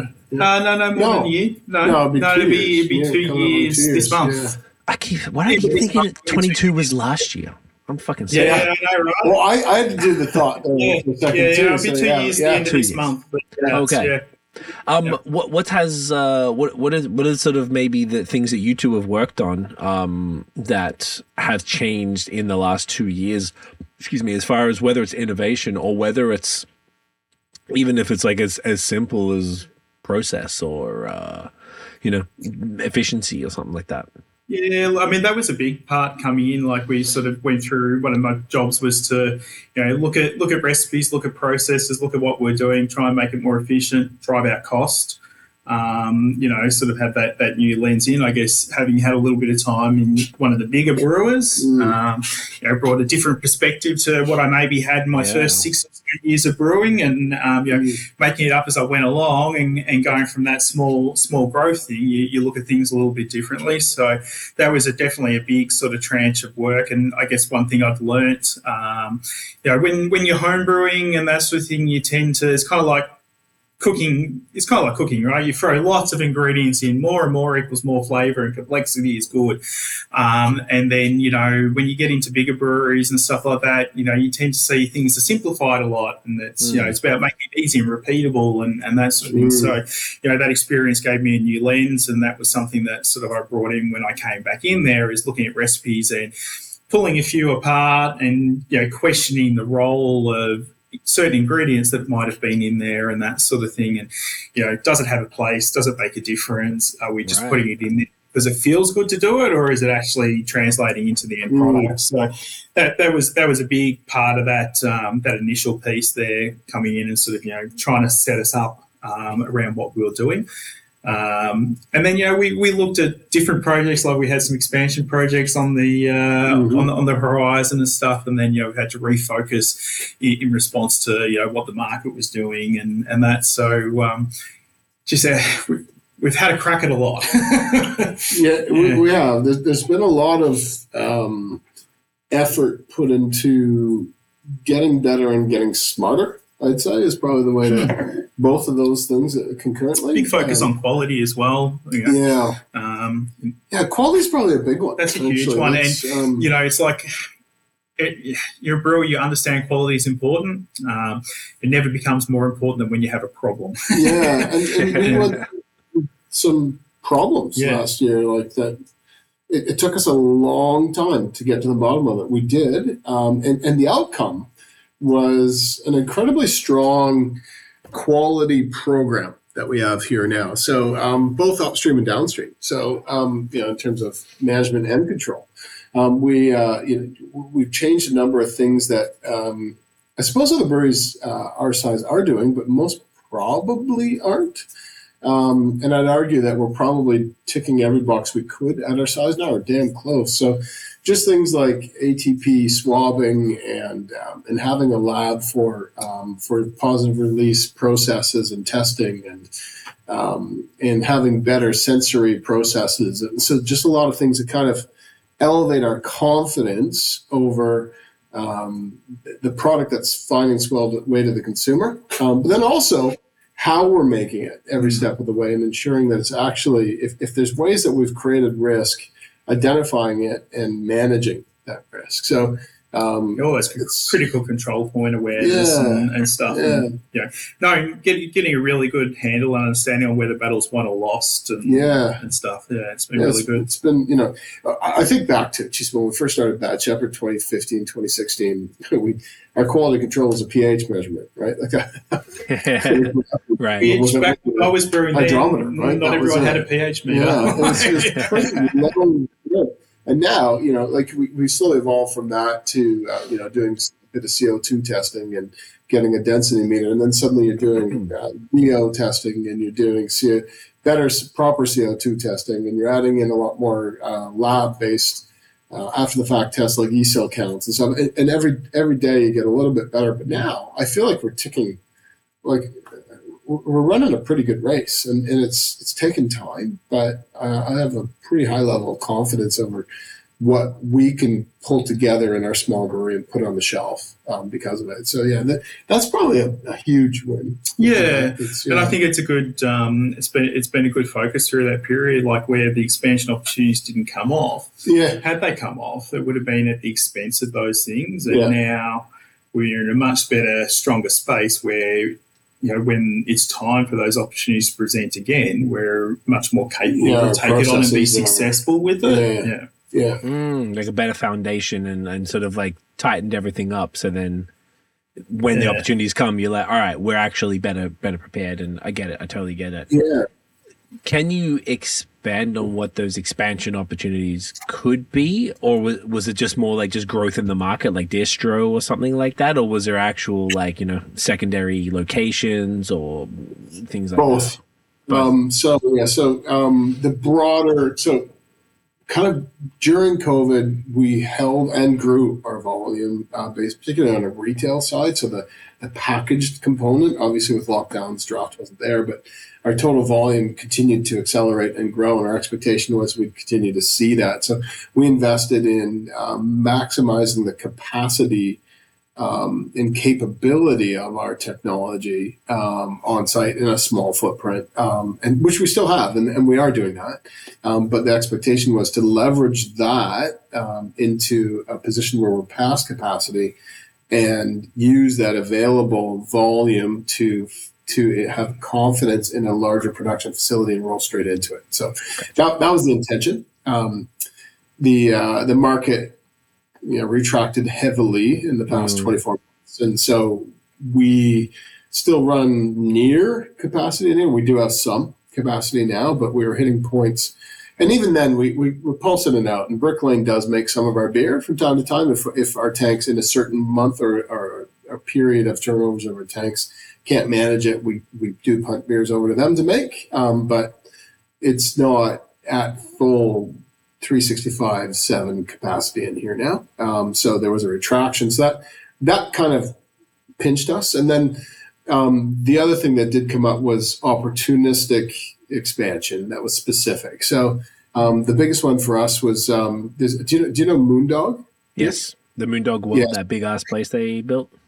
yeah. So speaking of big ass, there's a few Yeah. more big ass they've got, but um, they're they're uh, quite a large independent brewery here, and um, anyway, um, they have now seen through our the opportunity we had at hand, but we uh, we uh, attended a signing meeting um, to expand to a um, 1,300 seat venue at Marvel Stadium in the city. Um, we were That's- recruited. by them. Yeah. What what's that? For, what what did it used to be called? It's the It was Etihad Stadium. Etihad. It was Telstra. Um, yeah. so- Telstra Dome. That's how when it was Telstra when I left. Fuck, long time ago. Yeah, way back. So yeah, but um, so that that location, I guess for the listeners in Canada, like that's just big fucking fifty thousand seat stadium that Mm. there's a lot of sport. It's big. and, and, and events. So, um, but right on the concourse of that, there's a, a huge double thirty story tower going up, and at the base of that, they had a huge retail space, and they wanted to put a brew pub, and they recruited us actively, like heavily and um, and we got to the point of um, signing off on it, and um, there were just some pretty restrictive clauses and, and elements in there that um, that my wife uh, Deanie and I, who we co-founded Bad Shepherd together, we walked away from it and said we have to walk from this opportunity. It's not right for Mm. us. Gotcha. Um, so we did, um, and then in a span of about, geez, under eight weeks, possibly six. I don't know. It was pretty quick. Um, Moondog had suddenly announced that they were doing the same opportunity. So I think they, when we So walked away. They did, and they are opening there. So yeah, okay. um, yeah. So um, they're also opening a place, a really large place in Frankston, and uh, Footscray. in, in Footscray at uh, Franco Cozzo's. Um, oh, his because I name? heard he passed. West side, yeah, yeah, that- passed, that, um, yeah, so it's, they're opening three new places all at once. Um, So they're um, They're always- really active right now. Uh, but Is anyway, that dangerous? was a specific opportunity. Mm. different different okay interesting that's a whole other conversation i guess as far as like is that a dangerous decision in this market three new but i've never heard anything like that that's insane Yeah, and three huge ones. They're all really big. So uh, they, they clearly have some pretty deep pockets or access. i was gonna say yeah No. where's that moondog world where is that one uh, reservoir. Preston, Preston, Reservoir, Preston. yeah, Preston. Preston oh Reservoir. yeah, northern Out suburbs okay northern suburbs, yeah, Yeah. yeah. That place is Okay. huge as well. So, but um, Yeah. hey, yeah, power to them. Uh, if it goes well, I wish them well. Like that's you know. And, but, uh, and, Yeah. and we very cut my commute down to like Yeah. five, five minutes. Oh, we, yeah, we also had another one too. Yeah. too. because the Yeah. old um, the old uh, public God, brewery Red Swington went up. has come Talk, talk about like full circle. oh The old, pub, the old public this. brewery. Um, yeah, we Dayton, yeah. basically went uh, went under went up for sale, and uh, we were very close to buying the production site Yeah. uh, for that. During Um, the same time when we were crusting at the max of capacity, yes, we looked at yeah, uh, expanding there. Very- And, uh, Dude, yeah, Dereck three one always- three six yeah, yeah. Well, Dereck, Dereck, Dereck's always like you know, giving, giving giving me a hard time about uh, you know how how arduous his commute is. yeah, yeah, my seven in minute Cheltenham. commute. and, uh, I, I live out the other side, out the eastern suburbs, and uh, then we went went out to a meeting out the site to have a look at it, and we left at the same time. And I sent him a text message trying I hit my driveway. Five minutes, mate. You'll never see me again if we get this. yeah, I, was like, I can't even spell Cheltenham anymore if we get this. I can't put it Yeah. into ways. I it's can't, done Yeah. i'm based here It's impossible. And so that one was also an opportunity that got all the way to the point. We'd even signed a letter of intent and we had a lease in front of us and we walked. So it was very similar. Um, well, in fact, actually, he, He- we didn't walk, they walked, yeah, yeah, yeah. because we had we, we had a couple of things that we would not compromise on, so it, it fell over as well. But they're they were both very advanced. and happening at the same so- time in parallel, They were. largely as So well. probably would you say it Pretty- worked out for the best based on the economy and the market and all that stuff yeah Yeah, like and that it- gave you it- go on sorry bro I was just, it, it kind of, we were experiencing pretty serious retraction and we had to run through some, some tough times. So, like, during that period, we were also trying to manage the pressures um, and our awareness of how much things were retracting kind of. It, it made us less confident to lean in on some of the pressure points that we were receiving from these from both of these opportunities. They, they just they, they were a bridge too far. Um, and, and, and in a probably a more aggressive bull market of craft beer, I think we probably would have accepted those Mhm. risks, but they just weren't we weren't amenable given the given the market and how we were performing. So. Gotcha. Uh, look, man, you gotta you gotta do what's best for you. Know, I mean, I guess it sounds like it worked out pretty sweet in the end for where you guys are at. And I imagine if you know Moondog are doing all of these things, and you know that opportunity came up, there's going to be more opportunities. And and so, So, so yeah, right. There's always more. Someone said to me the other day that like the market, and this is about here, but I imagine this applies to everywhere, that the market has to contract in order for it to expand again. Because we Yeah. went through a craft beer boom across the globe that was unprecedented. No one had seen anything like it. Then all of these other global factors came in that, for one of the first times, arguably in history, like affected the whole world, basically at Yeah. the same time in the same way. And yeah, therefore it's just really a matter of time before like obviously we're going through and it sounds like from what you're saying that australia is is dealing with the exact same shit time that canada's dealing with that the states are dealing with that i imagine europe is dealing with etc um Yeah. so it's just more like it's like you guys have taken that time instead of sort of expanding you've been able like you were saying tighten up processes get everything where it needs to be so when you do expand you're in a much better place for that to be sustainable profitable and just more successful top to Yeah. bottom which is like a blessing in disguise i guess eh? it is. It is, and and you're um. The, the important thing is to have, have your team on board with that, though, right? Because we can understand that, but you know, you take it a step step away, and it kind of feels like there's just pressure and and and, and frustration and market retraction. Everything everything's quite heavy um, Mm. with your team. So it's, it's it's communication and taking them on that journey of yeah. So we need to be looking, seeing through it, and how we are competitive 12 months from now or six months from now, and why, as the market resets, we'll, we'll be in a position of strength and and continue to communicate and, and reinforce that with your team. Otherwise, it, it can be quite heavy. Mm. So it's that, that's a journey that we're still taking ourselves on, and we do our best to keep on keeping that conversation going because it's easy for for us to sit here and say we know why we're doing it, but when somebody else looks and goes, "That tank's sitting empty," and I know the market's retracting, and and and and you know it feels heavy and scary. So it's sort of you know we kind of have to have that journey together. Right. So, So- people are getting nervous for their jobs, I guess, is what you're saying, type of thing, or for the jobs, for for the economy, for the for the market, for um, yeah, for, for kind of and just kind of the joy of, your of your employment, right? You want to you want to enjoy what you of So um, yeah, so it, it- it's just important to add a little bit of purpose and, and, and vision to things. So um, otherwise, it gets yeah, it, it get, I mean, it gets heavy for all of us with that one, right? So yeah, man. I couldn't imagine Yeah. being where you guys are at. Like, you know, we have, like I was saying, we have a business, but ours is digital. So our, uh, uh what's the word? Just the general expenses are nothing compared to what you guys have got. Like, you know, millions of dollars typically in these spaces and machines. And like, we can do it. We got one employee and some contractors. Like, you guys have full teams and all, you know, it's like, I very much, um, empathize and and with, with the, what's going on, I'm, I'm speaking. You know, I- I've known you guys for a long time, and like meeting. I know people here, and I'm like, these people, are my friends, dealing with this shit. This is fucking crazy, man. Like this is so wild, and it's a, it's such a scary time. I don't think you're like exaggerating. It is a scary time, and you do have to bring the team members. They have to understand what's going on, I guess. And I imagine, I don't know, my experience for every, everybody seems to know that it's touch and go t- t- for a bit, and there's going to be some L's along the way. There's going to be some of your favorite breweries that might not make it through for whatever reason, whether the landlord puts up the rent or tax pressure gets too much or distro isn't paying on time or whatever, whatever it might be. There's like sometimes like one little thing that just, you know, topples everything over. And it's, uh, Always a straw that breaks the camel's back. yeah, And there's Yeah, been man. a lot of 12, 18 months and a lot to come. yeah. in the There's industry. been so many breweries have gone through. Talk, talk to us about that in Australia compared to sort of, you know, maybe you guys are familiar with here, but there's been a whole bunch. We've done episodes on it and it's very sad to just like, it was so easy. I spent like five, ten minutes researching and I had a list like this long of all the ones who were closed, merging, whatever it was. I was like, Jesus Christ. And this is just in the lot. That was just 2023. I did. I didn't do any further.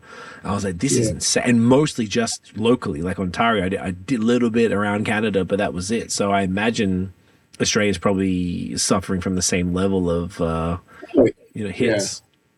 Um, possibly more, maybe not. I don't know. I, I'm not close enough to Ontario market or Canadian market, but you know, so over the past during during COVID, it was. I, like to look. I, looked at it through two lenses. Like during COVID, it was actually it was quite cushy and and safe as as a general. There was a, a big safety blanket there. Where, where the government here gave um, the big thing they gave out was a thing called Job Keeper, where effectively they uh, funded the wages of people, or the Gotcha. vast majority of their wages. So it didn't cost a lot to carry people, um, and uh, and and there was a lot of acceptance of postponing any government obligations in terms of liabilities. So GST collections, uh, collections of, of uh, employment withholding taxes, um, excise taxes, all those sorts of things. Didn't have to remit it. Uh, You could Gotcha. hold on to, use it to fund your losses. Um, so there was a lot, a lot of support, a lot of relief. It was the period immediately after the COVID lockdowns ended, and you know, Melbourne was,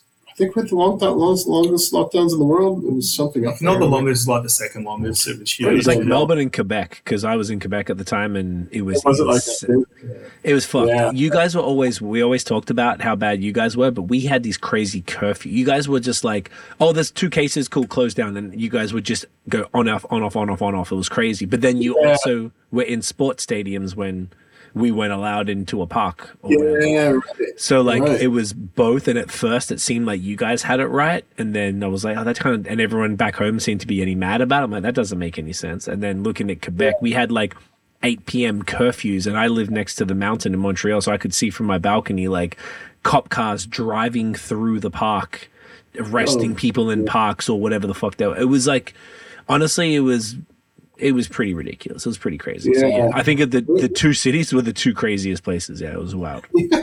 Well, yeah, because we were similar. We had, we had curfews and the five kilometer Yeah. limits and everything. Yeah. But so oh, you guys had the limits. Your mum told me about that. you Yeah, had to have. You went to the doctor. kilometers. You had to have a note or some shit if you got pulled Yeah, over. Like, 7 to 8 p.m. you could be out, um, and you had a five kilometer limit, and you couldn't leave the Melbourne CBD, uh, the Melbourne city limits. There was a what they call a ring of steel, so you weren't allowed to go into the retail areas. And when they were placed in Stop the it. intersection, it was- it's like- ring of steel. Oh goodness. Yeah, okay. yeah, I- In I- hind- You it. I need to carry a permit because I was doing shift work. Yeah. So you know, I'd be was traveling way further than uh, than where I lived Yeah. and out of hours. Like Yeah. yeah. so you had So to it like was, um, ring of steel. That's the first time I heard that. Sorry, that is hilarious. In hindsight, like at the time, you're like, oh yeah, yeah, cool. But you're now, it's like, are you kidding me? yeah, yeah. Like, what What is this fucking So like Iron Man? Yeah. yeah, that, that was a period where obviously it was pretty bad, um, and but it was there was a lot of safety and a lot of you know, help, and um, and then as we started to emerge out of it, and all the vaccinations became the important thing, and, and kind of letting the, the, the, the COVID do its thing while people were vaccinated, reducing the risk, and um, right at that point, it was pretty hard switch that turned off in terms of support. So all of the Job Keeper was gone, all of the relief was Okay. gone, the remittances had to be turned off and paid immediately, and it's like boom, boom, boom. Everything happened over over over one all at once, and then at the exact same time, um, there was this virtual lockdown where and nobody went out. So we went through a period there where nobody would come into our place. We, we'd have like seven people come in on a Saturday all day long, right? So Oh wow. we're still carrying full wages and, and still brewing and, and so we're going through all this stuff where and nobody's walking in the door at the same time so it was this weird period where we ran really really heavy losses um, and we had no support so and then we had the, at the exact same time they had the ATO putting their hand out going pay me pay me now you, you, we gave you the relief it's time for you to pay us now so Mm. And we're going, well, we're, we're we're running negative cash flow and you're asking us to pay you. Um, in fact, we're actually going to do the opposite. We can't pay our current responsibilities. And I think every brewery went through that at the same time. And we all had this mass issue of expectation that everything would go back to normal. It didn't. Um, and we had all this these debt obligations from a period where we were supported that we had to pay at the same time. And and then the industry retracted further, and, and everybody kind of started reverting back to the norm and buying pale ales and lagers and, and um, ready to drink alcoholic beverages and stuff. And so we lost a lot of market share. Um, and so we, we heard again there, and, and everybody felt this mass retraction and pain. And then the cost soared, and, and we couldn't really pass that on because everybody was switching back to these cheaper cost alternatives. So then our margins hurt. And so we had, we had pressure in, in a million different places. And um, and, and what happened was we, we ended up at a point where um, the, the breweries all just, it was no longer tenable. You couldn't carry your long-term repayment obligations. Let, you, you couldn't carry your own, on, like, it was hard to remain par- profitable, let alone pay debt that related to a period that was years ago. Um, and so over the past kind of 12, 18 months, there's been, I don't know, north of 20, possibly north of 30 breweries that I that, that are even publicly we know about that have gone through either closure, um, a pause, a consolidation being eaten up by somebody else, or the most common one has been a thing called um, a voluntary administration, which um, doesn't exist in Canada. The closest thing would be first level of bankruptcy in the U.S. So it's not quite bankruptcy sounds quite scary. And it's not bankruptcy. It's actually a pause where you get the chance to uh, restructure your finance. Um, and we went through that as a business um, at Bad Shepherd last year amongst all those breweries. So there's a lot more still to come. Um, but what happens is um, you you admit that you can't fulfill your debt responsibilities, um, and an administrator is appointed, and they come in and they decide what's right for the business. Um, and they make one of three choices: they either liquidate the business, um, they give it back to you and say you can figure it out, or they accept a proposal that gives settlement to creditors that's better than liquidation. Um, in our case, um, they did not feel it was right to give it back to us. They did feel it required restructuring. Um, and so they reviewed what liquidation meant, um, and then we offered a proposal of set, uh, uh, of settlement on debt that was um, reduced and restructured, um, and then so they accepted that, recommended creditors. It was voted on, accepted, and we've settled upon that, and we've emerged now with the business back in our hands. So um, that was, um, yeah, it was a tough. On the other side. It was terrifying. Yeah. Um, we, Didi and I um, seceded complete control of the business, and um, a guy came in here and ran it, and, um, and he was good. He was he was quite uh, professional and nice and and respectful, and and you know they did a great job of it. Um, but um, yeah, it was scary because we could. Sorry to you. What do you mean come in and run the business? Like literally handle everything and just make decisions and stuff? Like just like, and you're just sitting there watching some guy from the government run your business? Every administrator will handle it differently. So what happens is an administrator's responsibility at that point, you, you, you're declaring insolvency. So you're saying I, our cash flow cannot meet the, the, uh, the debt responsibilities when they fall due. Um, and so when you admit that as a director, you have a responsibility to do so. If you don't, then you trade, you're trading insolvent, which is like fraud. Um, and at that point, you can be sued as a director. Mm. Um, so when we admit that, then an administrator is appointed. Administrators all have different approaches. And we did this voluntarily. You can get to a point where you are forced into doing it, and that's things like receivership. And actually, it gets a lot more scary. Ours was voluntary. We appointed somebody, but they have to act in the interest of the creditor, not of us. So they come in and they say, "What is the best thing for creditors right now?" And then so they they say, "We're going to take away control from you, and we're going to make sure we make the right decision in their interest." But what control means is different to every administrator because they want the best outcome. The administrators we appointed, they trusted us to continue to manage day to day, and they set some boundaries. And I can't recall what there was something like, "Hey, anything under five thousand dollars, if it's necessary for trade, just do it, and give me a report on how things are going." So he had he had some sort of rules like that, and asked for day to day reports and kind of he talked to me every day, but um, he but kind of said, just keep going, keep running the business, and we'll review your numbers and we'll talk about what we can do.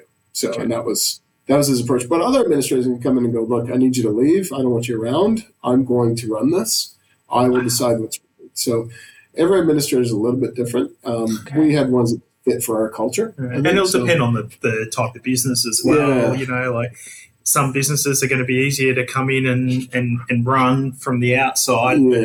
Yeah, Brewing's fairly niche. Um, Yeah, he it's needed- like- You got to know the industry. those To, subject matter experts in the that are in the business to Yeah. help continue it to be successful. So Yeah, and it's it's pretty sudden too. The um, if it, if they do decide to liquidate and the creditors vote for that, it's like it's extremely sudden. Like they close. can you just explain what? Excuse the maybe one-on-one questions, just maybe for me because I haven't really heard of this before, and I imagine the Canadians wouldn't, like you said, either. When you say liquidate, that means they're like, we are selling off your fermenters, we're selling your tap handles, we're selling your chairs, fire sale? Yeah, fire sale in an Shut the business effort every to sell it. recover to recover money whatever uh, money you Whatever's can out of the business. to pay we off whoever you owe, which is probably the government mostly from their subsidies and shit. Yes, Who exactly. the, the the people who come to run the business? Do they work for the government? No, no, they're, No, they're, they're a- private. private companies this is insane private companies exist and they have people that are then appointed by whom like who who By sort of by It depends on where you are and what stage. For us, we did this voluntarily, so we appointed them so you could choose the company that fit best for us. But you can be forced into You administration forced. by your, your creditors. and if they decide for you. Yeah, At that exactly, point, that's it. So, administrator is like most things, if you opt in, it's generally It's better. better.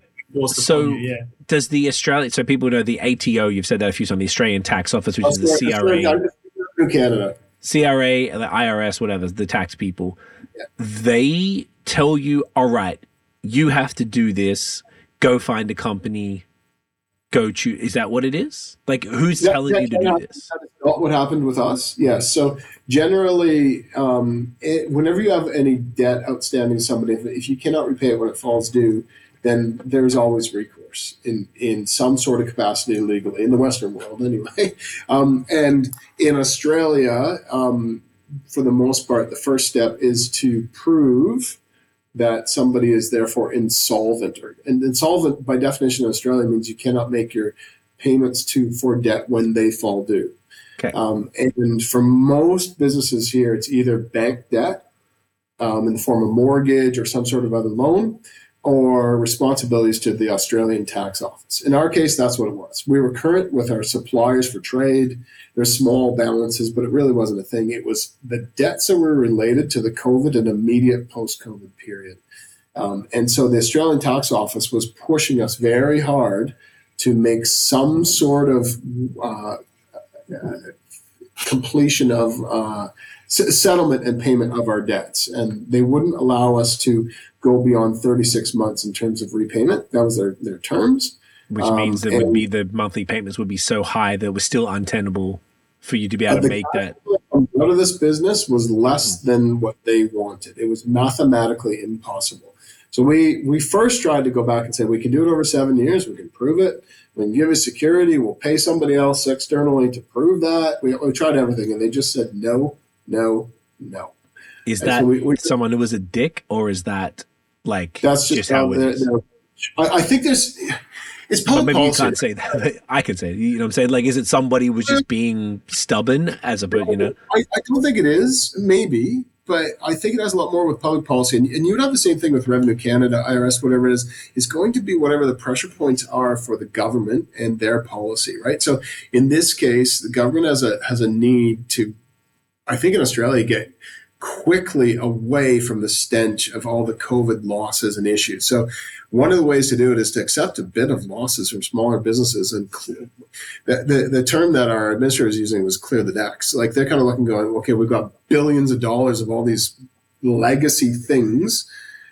I don't care if some of them maybe could work something out, some couldn't, get them gone. So either make them pay it or force them in administration, wipe the debt off the books, and we need to move on. We need we need to reset the, the industry and the economy. So, so, they had positive intent as far as like let's keep these businesses going, as opposed to hey, let's wipe out small businesses. Uh, I think they have positive intent Mix. to reset the economy. I don't know okay. that it's about specific business. I think they're okay with. Uh, my view, I, I, I'm going to be careful how I say this, but I believe that they are okay with some collateral damage. I think they're okay with it because they view people will then reset and go into businesses that are profitable and don't have the legacy debt, and it, and it lets us start moving forward again. So interesting, but I, I don't know. So no, no, this is this is fa- thank you for being so honest about all this because this is fascinating to me and like I've learned like I think I was telling you guys off air like our mortgage we got fucked on that. Um, it's like the more I learn about this stuff, the more it pisses me off because yeah. it's not real we're humans. Money isn't real. We made money, which means you can yeah. not make these things happen to not fuck real life people over for fake. Yeah, versus reality. social construct. Yeah. So yeah, it's like I think it's really opened. I feel like I knew this, but like I didn't didn't affect my life, so I didn't really pay enough attention. And then it started to affect my life. And the podcast specifically, I'm talking to so many people and getting this really wild perspective of an industry I really care about. And it's it just pisses me off because it's just so fake. It's just like we had the loan out here, we were able to pay it for our business. I know other breweries that are like we can't pay it. They had this one here. It's called a CEBA, a CEBA loan, and it was sixty grand, which really isn't that much and I'm talking, we got that, but then a brewery got that, and a brewery might cost a million dollars, and we don't have any very many expenses. So if you even think about that, that's crazy. And if you paid the 40 grand of the 60 by January 18th this year, then you got to keep the 20. So we did that because we put the money aside. We used it to help us get through COVID at times. And then we were able to pay it off in time. Once we sort of got okay, we put the money aside, so we are able to pay it, and they got to keep the twenty. Cool. Most breweries were not able to do that. So now they're at uh, their whatever the interest rate is. I think originally it was five percent, but that was before interest rates went up. So I don't know what it is, but then they're sort of stuck paying that when like they're begging, begging for um, relief and just like get, I don't know, give it give it some more time. It's it's just so crazy, and they just would rather, like you said, collateral damage. It's like I understand that things need to keep going, but it's also not real. So like I feel like there must be some sort of it's an extenuating circumstance. It's pretty crazy. So it should take a pretty crazy response. Like let's make people yeah. last. You know, Greg, know, so COVID, we never missed a payment to the government. I mean, we never missed a payment with anybody. We're never late with anybody. We're never like it, you run a tight ship.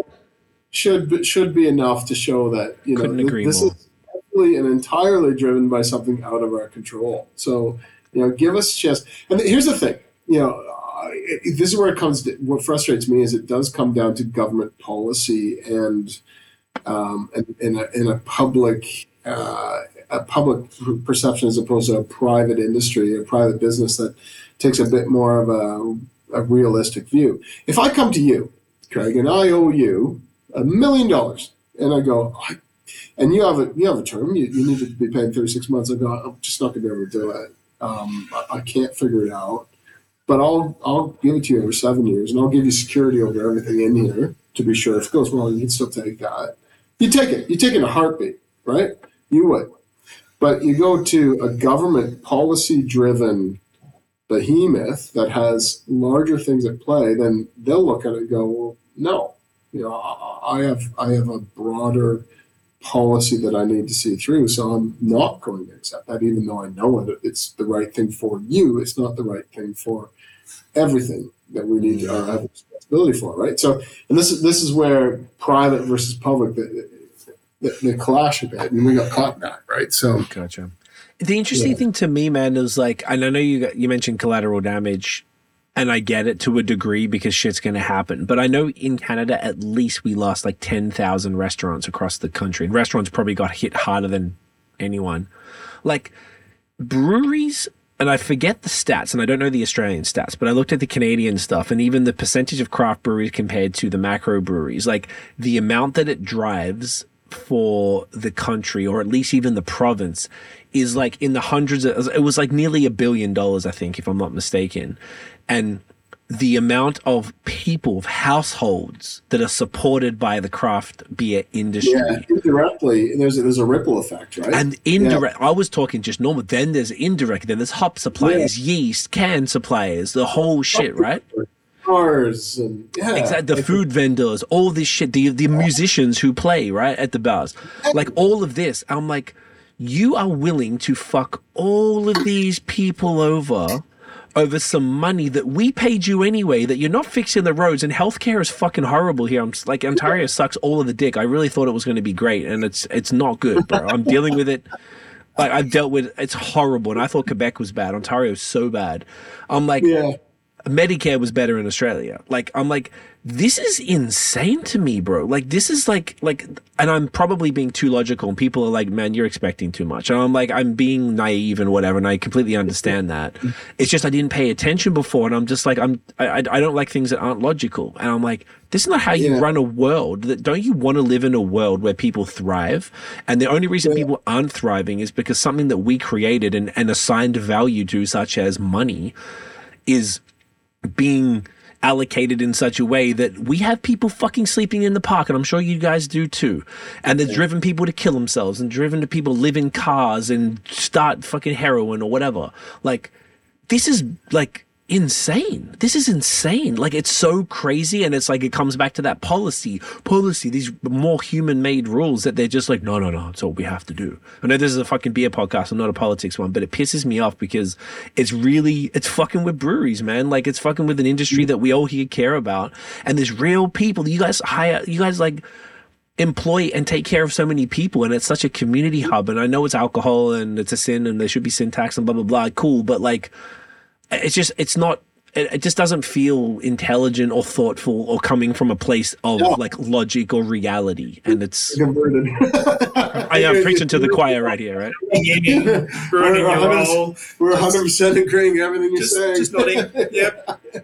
It's just yeah. it's not fair. I, I really uh, like when i first saw the thing online about where you I, I was like my heart dropped when i first uh, saw it because i didn't know what it meant. So thank you for explaining that um, in detail, and it sounds like it's a pretty decent. I mean, even though what I just said, like it's not like everything's ridiculous, but as far as the ridiculousness is concerned, it's a it's a reasonable solution, and it sounds like you guys handled it very professionally and uh, in the best way possible to be able to continue to the point where that's why it made me extra. To be honest, that's why it made me extra happy because I think I saw that, and then I'm like, but you're in the LCBO. Let's fucking go! Like, like this is great. Like this is like wait, you know, wait. yeah, right. I don't know. I was just like you yeah. wouldn't be putting, you wouldn't be bothering to do all of that if this really terrible thing was happening uh, back home, yeah. right? So I was like, okay, this is a, a net positive, arguably. It is. It is. And you know, we're we're you know we're not out of the weeds yet. We still have a lot of things to do, but I think all that stuff we you know, when we first talked about vision and, and, and purpose and the journey we're on and having everybody clear on what we're trying to achieve Mm. as a team and as an industry, we're, we're, we're living to that. And that's that's what it ladders all the way back to. Well, we've got this financial reset. So yeah, I, I, I've, I'm never going to be as confident as I was pre-COVID because the market just isn't that anymore. But I feel good about our intentions, and I Hmm. and I believe we are on the right track to get there. We just have to keep communicating. Just got to stay the reinforcing. course. Yeah. Yeah. That that's a really good thing. Do you think that's really that's really the answer? Like, is just stick it out and then it's gonna kind of pan out how it needs to. Whether we are, like I said, we were saying earlier, like we might lose some more along the. you can't just you can't just stick it out. You've got to make smart Yeah, decisions. You know, think so. like so, we we spend a hell of a lot of time looking at things like you know stock on hand, live and die by it, right? So the Yeah. cash flow. So while sitting here in the warehouse, all it's done is cost us money. It doesn't earn us anything until it's sold, right? So it's finding those, keep trying to keep that right balance in there. Um, so you're not too far ahead, but you can meet your retail requirements and stuff in a timely manner because the last thing you want to do is be out of stock on something and someone wants it. Yeah. Um, so you know it's that constant balance there. In a in a market which is a fucking fairy tale, it's almost near impossible to forecast. So you know, you, you put best in best foot forward, best intent around it, and you'll never get it right Yeah. um, at the best of times, particularly in this current market. And then you're trying to keep workforce engaged when Yeah. while you're busy, you know, ripping things out of the schedule. Like brewers know if your tank's empty and you're not filling it, you know you're not busy. like it's a, it's pretty telling. Um, it's as, Yeah. it's as simple as that, you know. So if you're you, you can't just stay the course and hope for the best. You've got to Right. be making smart decisions through there because you know if you've got a warehouse full of stock and there's nowhere for it to go, cash flow is just going to run negative again. It's as simple as that. So Gotcha. Yeah. So it's have the sales folks there and like have events and you know encourage people to come into the tap room and because that's it's what just everyone is. Working, everyone working as a team, right? Like you know, being being aware of what's happening in the market, talking to your customers, looking at you know your your your run rates and stuff, and and planning accordingly, and you know hoping that there's upside off the back of it. yeah. Gotcha. Okay. So I totally get it. No, but look, look, it sounds like there's like a you guys' attitude is is awesome.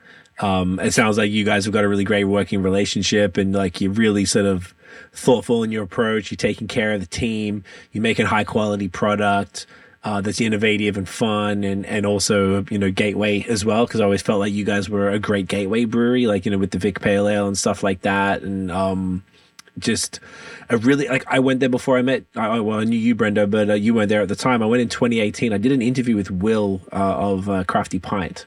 He interviewed me, which was awesome. I was stoked about that because like I only started this stuff over here, and we chose to go. We had a chat one of the tables inside, and it was uh it was awesome. And I was like, cool, this is great. This place is awesome. My my my my aunt and uncle told me about you guys, I believe, and um he suggested I was like, oh, I'm going to be in Moorabbin. He's like, oh, Bad Shepherd's in Cheltenham. I'm like, sweet, let's go around the corner. Right. So I got to experience it. The tap room is a vibe. It's it's a cool ass place and um, it's super welcoming. Got the wicked patio outside and stuff in the front and on the side there. Um, yeah, man, I'm really happy to hear that it's.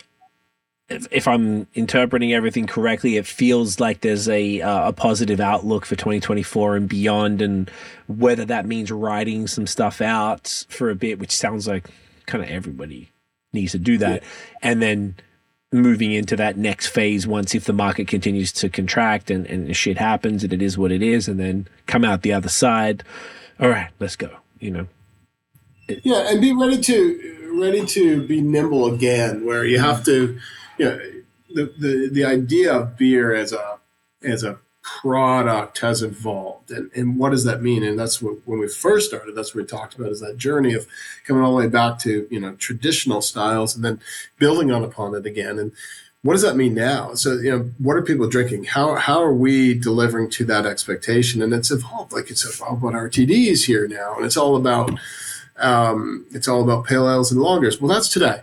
But 12 months from now, that might change again. So it's being prepared as we come out of it to respond well. And that's one of the learnings we had was, you know, we, we probably dragged our feet in the wrong places. I think a lot of breweries did. Um, some did better than others, but I think we're a lot more prepared to be responsive as the market shifts and perhaps even lead some of it if we identify the opportunities. So yeah, and that's I think that's the next step for us is getting ready for that and being organized for it. Hell yeah. That was kind of my like next question was like, so what's what's the future hold? Sort of, you know, at, le- at the very least, you know, we're recording this in February first. Well, February first here, second over there. You're in the future. Um, in the future. Um, Hello? you know, yeah, it, it- it looks pretty sick out in the future out there. Hell yeah, let's go. But, well, a future exists. That's all I can ask for.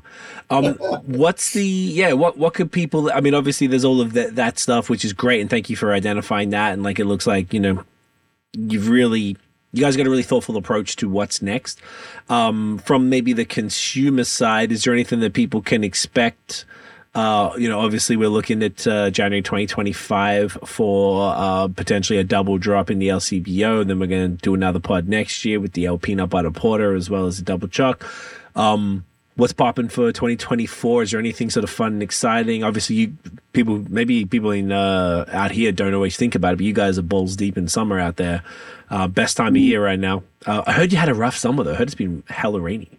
Yeah, it was. It was supposed to be this blistering hot summer, Really but hasn't it has been. been one of the wettest. It's just been Just- insane. I think Sakai's at 20 Yeah. pretty much every day next Oh week. That's- God. Yeah, it's, it's This weekend it's, looks good, It's though. really hot Sunday. Yeah, Okay. but yeah, it's, it's been all over the shop. Yeah. Even for Melbourne, it's been all over Yeah, the shop. and Melbourne is psycho. People don't here don't get it. Melbourne is psycho. The weather is insane. It's nothing like it. Even the winters. Um, If you don't like the weather, wait five minutes. Yeah, exactly. Just wait five, you'll be fine. maybe seven at most. There's things where it's like 41 degrees and then like in a span of 15 minutes it's 20, 22. Yes. Right, Yep. Yeah. I give that example all the time. Yeah, at the beach. It's like, yeah, it's 40, then it rains, and then it's like 22. You're like, oh, fuck.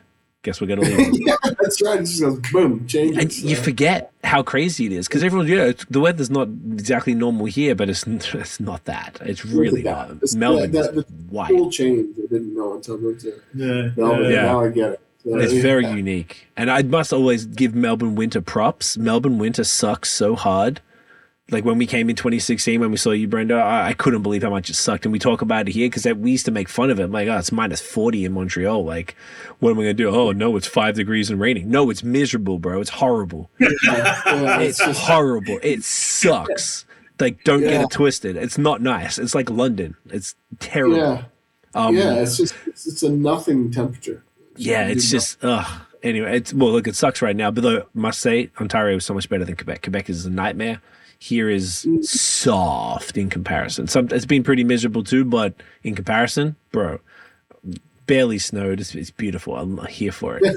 um, what's yeah? What's popping with you guys? What's happening for the rest of the summer? Is there anything coming up for winter that just people could look forward to uh, Yeah, back we're home? going to fes- festival season. Yeah, We've got a a few big, big um, festivals. festivals coming up. So St Kilda Beer Fest um, down on the foreshore there, and Nice. Gardens. That's always a good day. And then um, a big local uh, festival coming up the weekend after Mordi Fest, which is just a massive two day party Yeah, down there. Um, so music, beer, yeah, um, should be a good bit of fun working on a couple of um, new products that we can't talk about just yet. Um, Pretty cool though. but yeah, just just trying to sort of branch out in, in terms of what we're doing in response to you know some of those market trends that we're seeing and, and stuff. Yeah. And yeah, just keep keep putting out the beers. We've just just dropped the mango splice, and that seems to be going well. Um, yeah, just. Keep, keep moving on and I guess get ready for uh, for GABS in uh, in May. Great Australian Beer Spectacular. Yeah, um, yeah, it's always always a bit of fun. We do. Um, we have more. The uh, there's a big festival here called Good Beer Week, which um, got Yeah, canceled. changed this year, right? Yeah. Yeah, It got it's canceled. on a Yeah. Yeah, so um, and we always had pretty much the premier event in the last Saturday or the first Saturday, the opposite of GABS, whichever one it, where it would fall. But we do a street festival here called Southeast Beer, where you'd invite breweries from right around the southeast, and the street festival we'd have over a thousand people up and down our street. And fantastic event, but um, but because that got paused, we put that on pause. But we're talking about maybe bring that back um, later this year. If we do, that'll be that'll be big. Like that's that's our premier event that that we do in the year. So um, Maybe do it in a month that's not May. yeah, we think November. We've Yeah. done we've done so well every year, but you've got to run out of luck. Like you're right on when the it's cusp of winter. roar with the rain. and- Mm. Yeah, so That's a good point.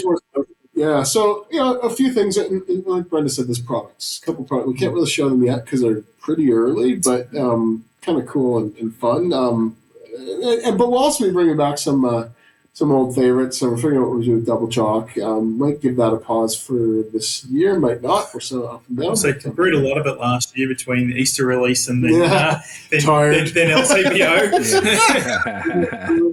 Yeah, but bre- and, and, uh, and we did a double choc variant for GABS as well, like a rum did infused one. rum- a rum I did like three different Yeah. versions of double choc last year. Yeah, I'm, we- I'm we- shocked we out. them breathe a lot of chocolate. yeah, so we're gonna rest. there and yeah, so uh, and, and I think yeah, it's still more about probably get continuing to get things right for ourselves and and having a lot of joy with our patrons in the southeast. So supporting a lot of local causes and that sort of things in their effort. So yeah. Oh yeah, that's awesome, boys. Um, this has been great, man. Thank you both for for hanging out, taking the time in the middle of the afternoon and drinking, you know, basically ten percent beers. So I appreciate that. I know it's a Friday though, so it's a little easier.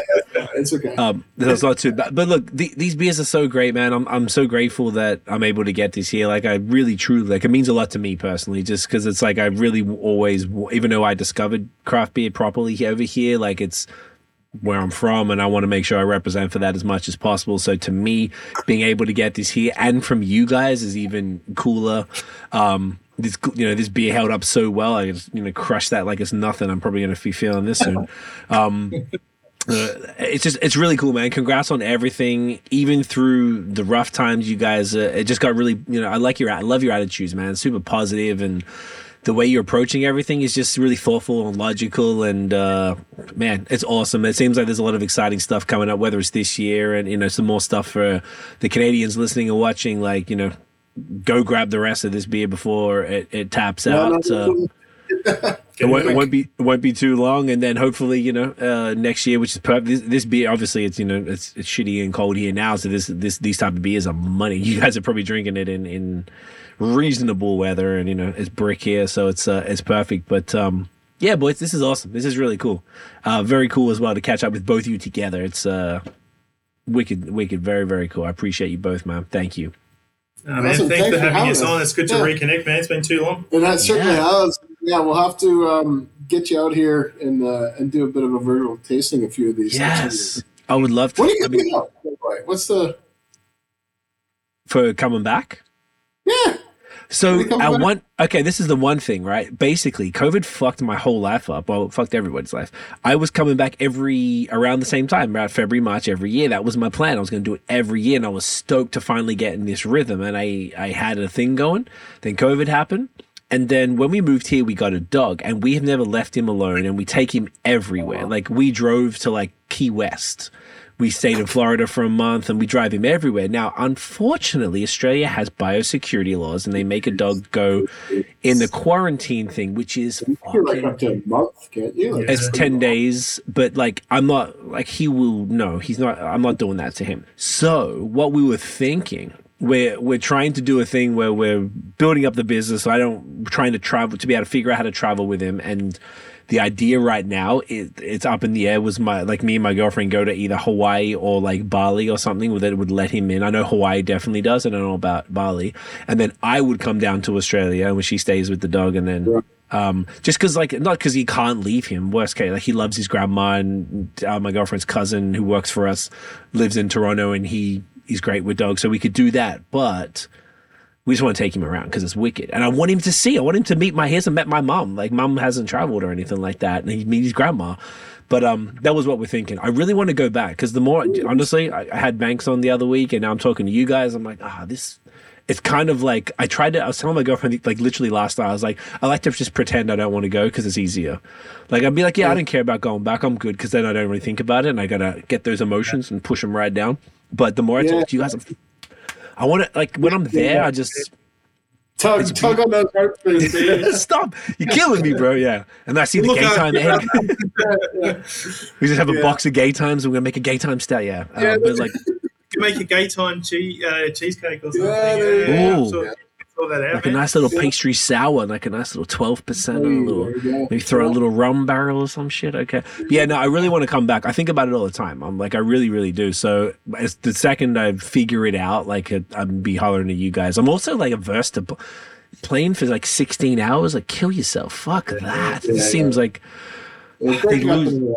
It's gonna do it. yeah. I know. I got once you're up there, you just deal with it. But I haven't been on a plane since I think 2019, so I'm. uh I don't know. I forgot. I'm sure it'll be fine, but I'm. I am thinking about it regularly. So as soon as we figure it out, like I'm gonna, I'm gonna holler at you guys. Like I'm excited to just to get back. It's like once you're there and soak it up. I, I when you when I left, I f- like I felt like you're there your whole life and you're like whatever. And then every time I come back, you're like Melbourne is one of the coolest cities in the world. Now it's the biggest in Australia. So fuck you, Sydney. We are the biggest. what do you got? A stupid bridge and a little fucking pointy house. We got we got culture. We got food and beer and music and That's right. art Yeah. and mullets. The mullets. The mullet. There's a few dudes here. I'm seeing mullets around here, and I feel like you guys are. My cousin always tell- tells me he's like, he's got two kids. They're like 18, so whatever. Like that are both boys and got mullets. I'm like, what? When he first showed me, like, what are they doing? And then he showed me the guy who plays for Footscray, Bailey something Smith or something. Uh, yeah, And he, yeah, and he was like, all the girls love this guy. They want. I'm like, what is this? Warwick Capper in like '88? Like, how is that uh, a thing? And um, it's been very funny with like learning that, like, oh, like these. Oh, you don't know what? All is new again. yeah, yeah.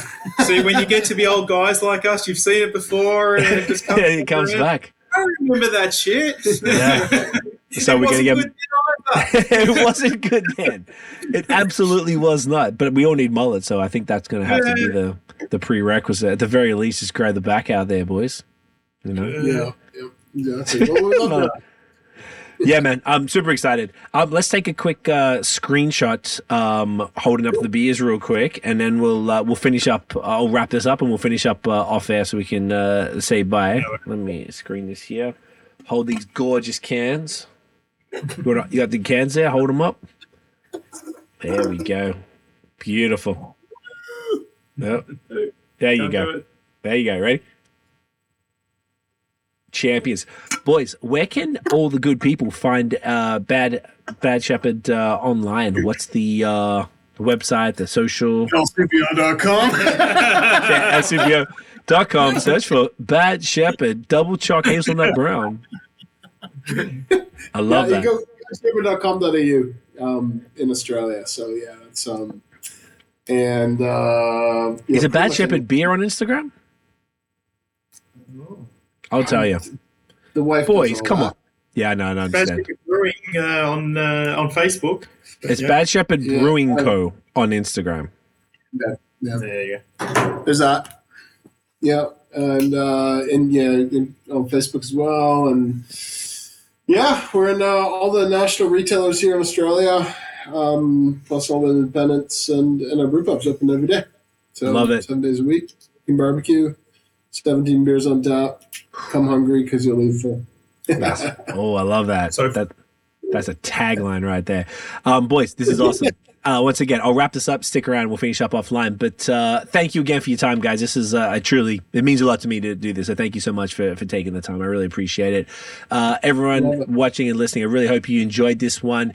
If you did, mate, smash that thumbs up. Hit subscribe below. Hit that notification bell so you know when the new new drops. Follow us everywhere at BAOS Podcast. And check out the long form audio so you can hear attractive Australian gentlemen like Uncle Brendo and Uncle Dereck talk about craft beer. And we'll see you legends in the next one. Get it in ya.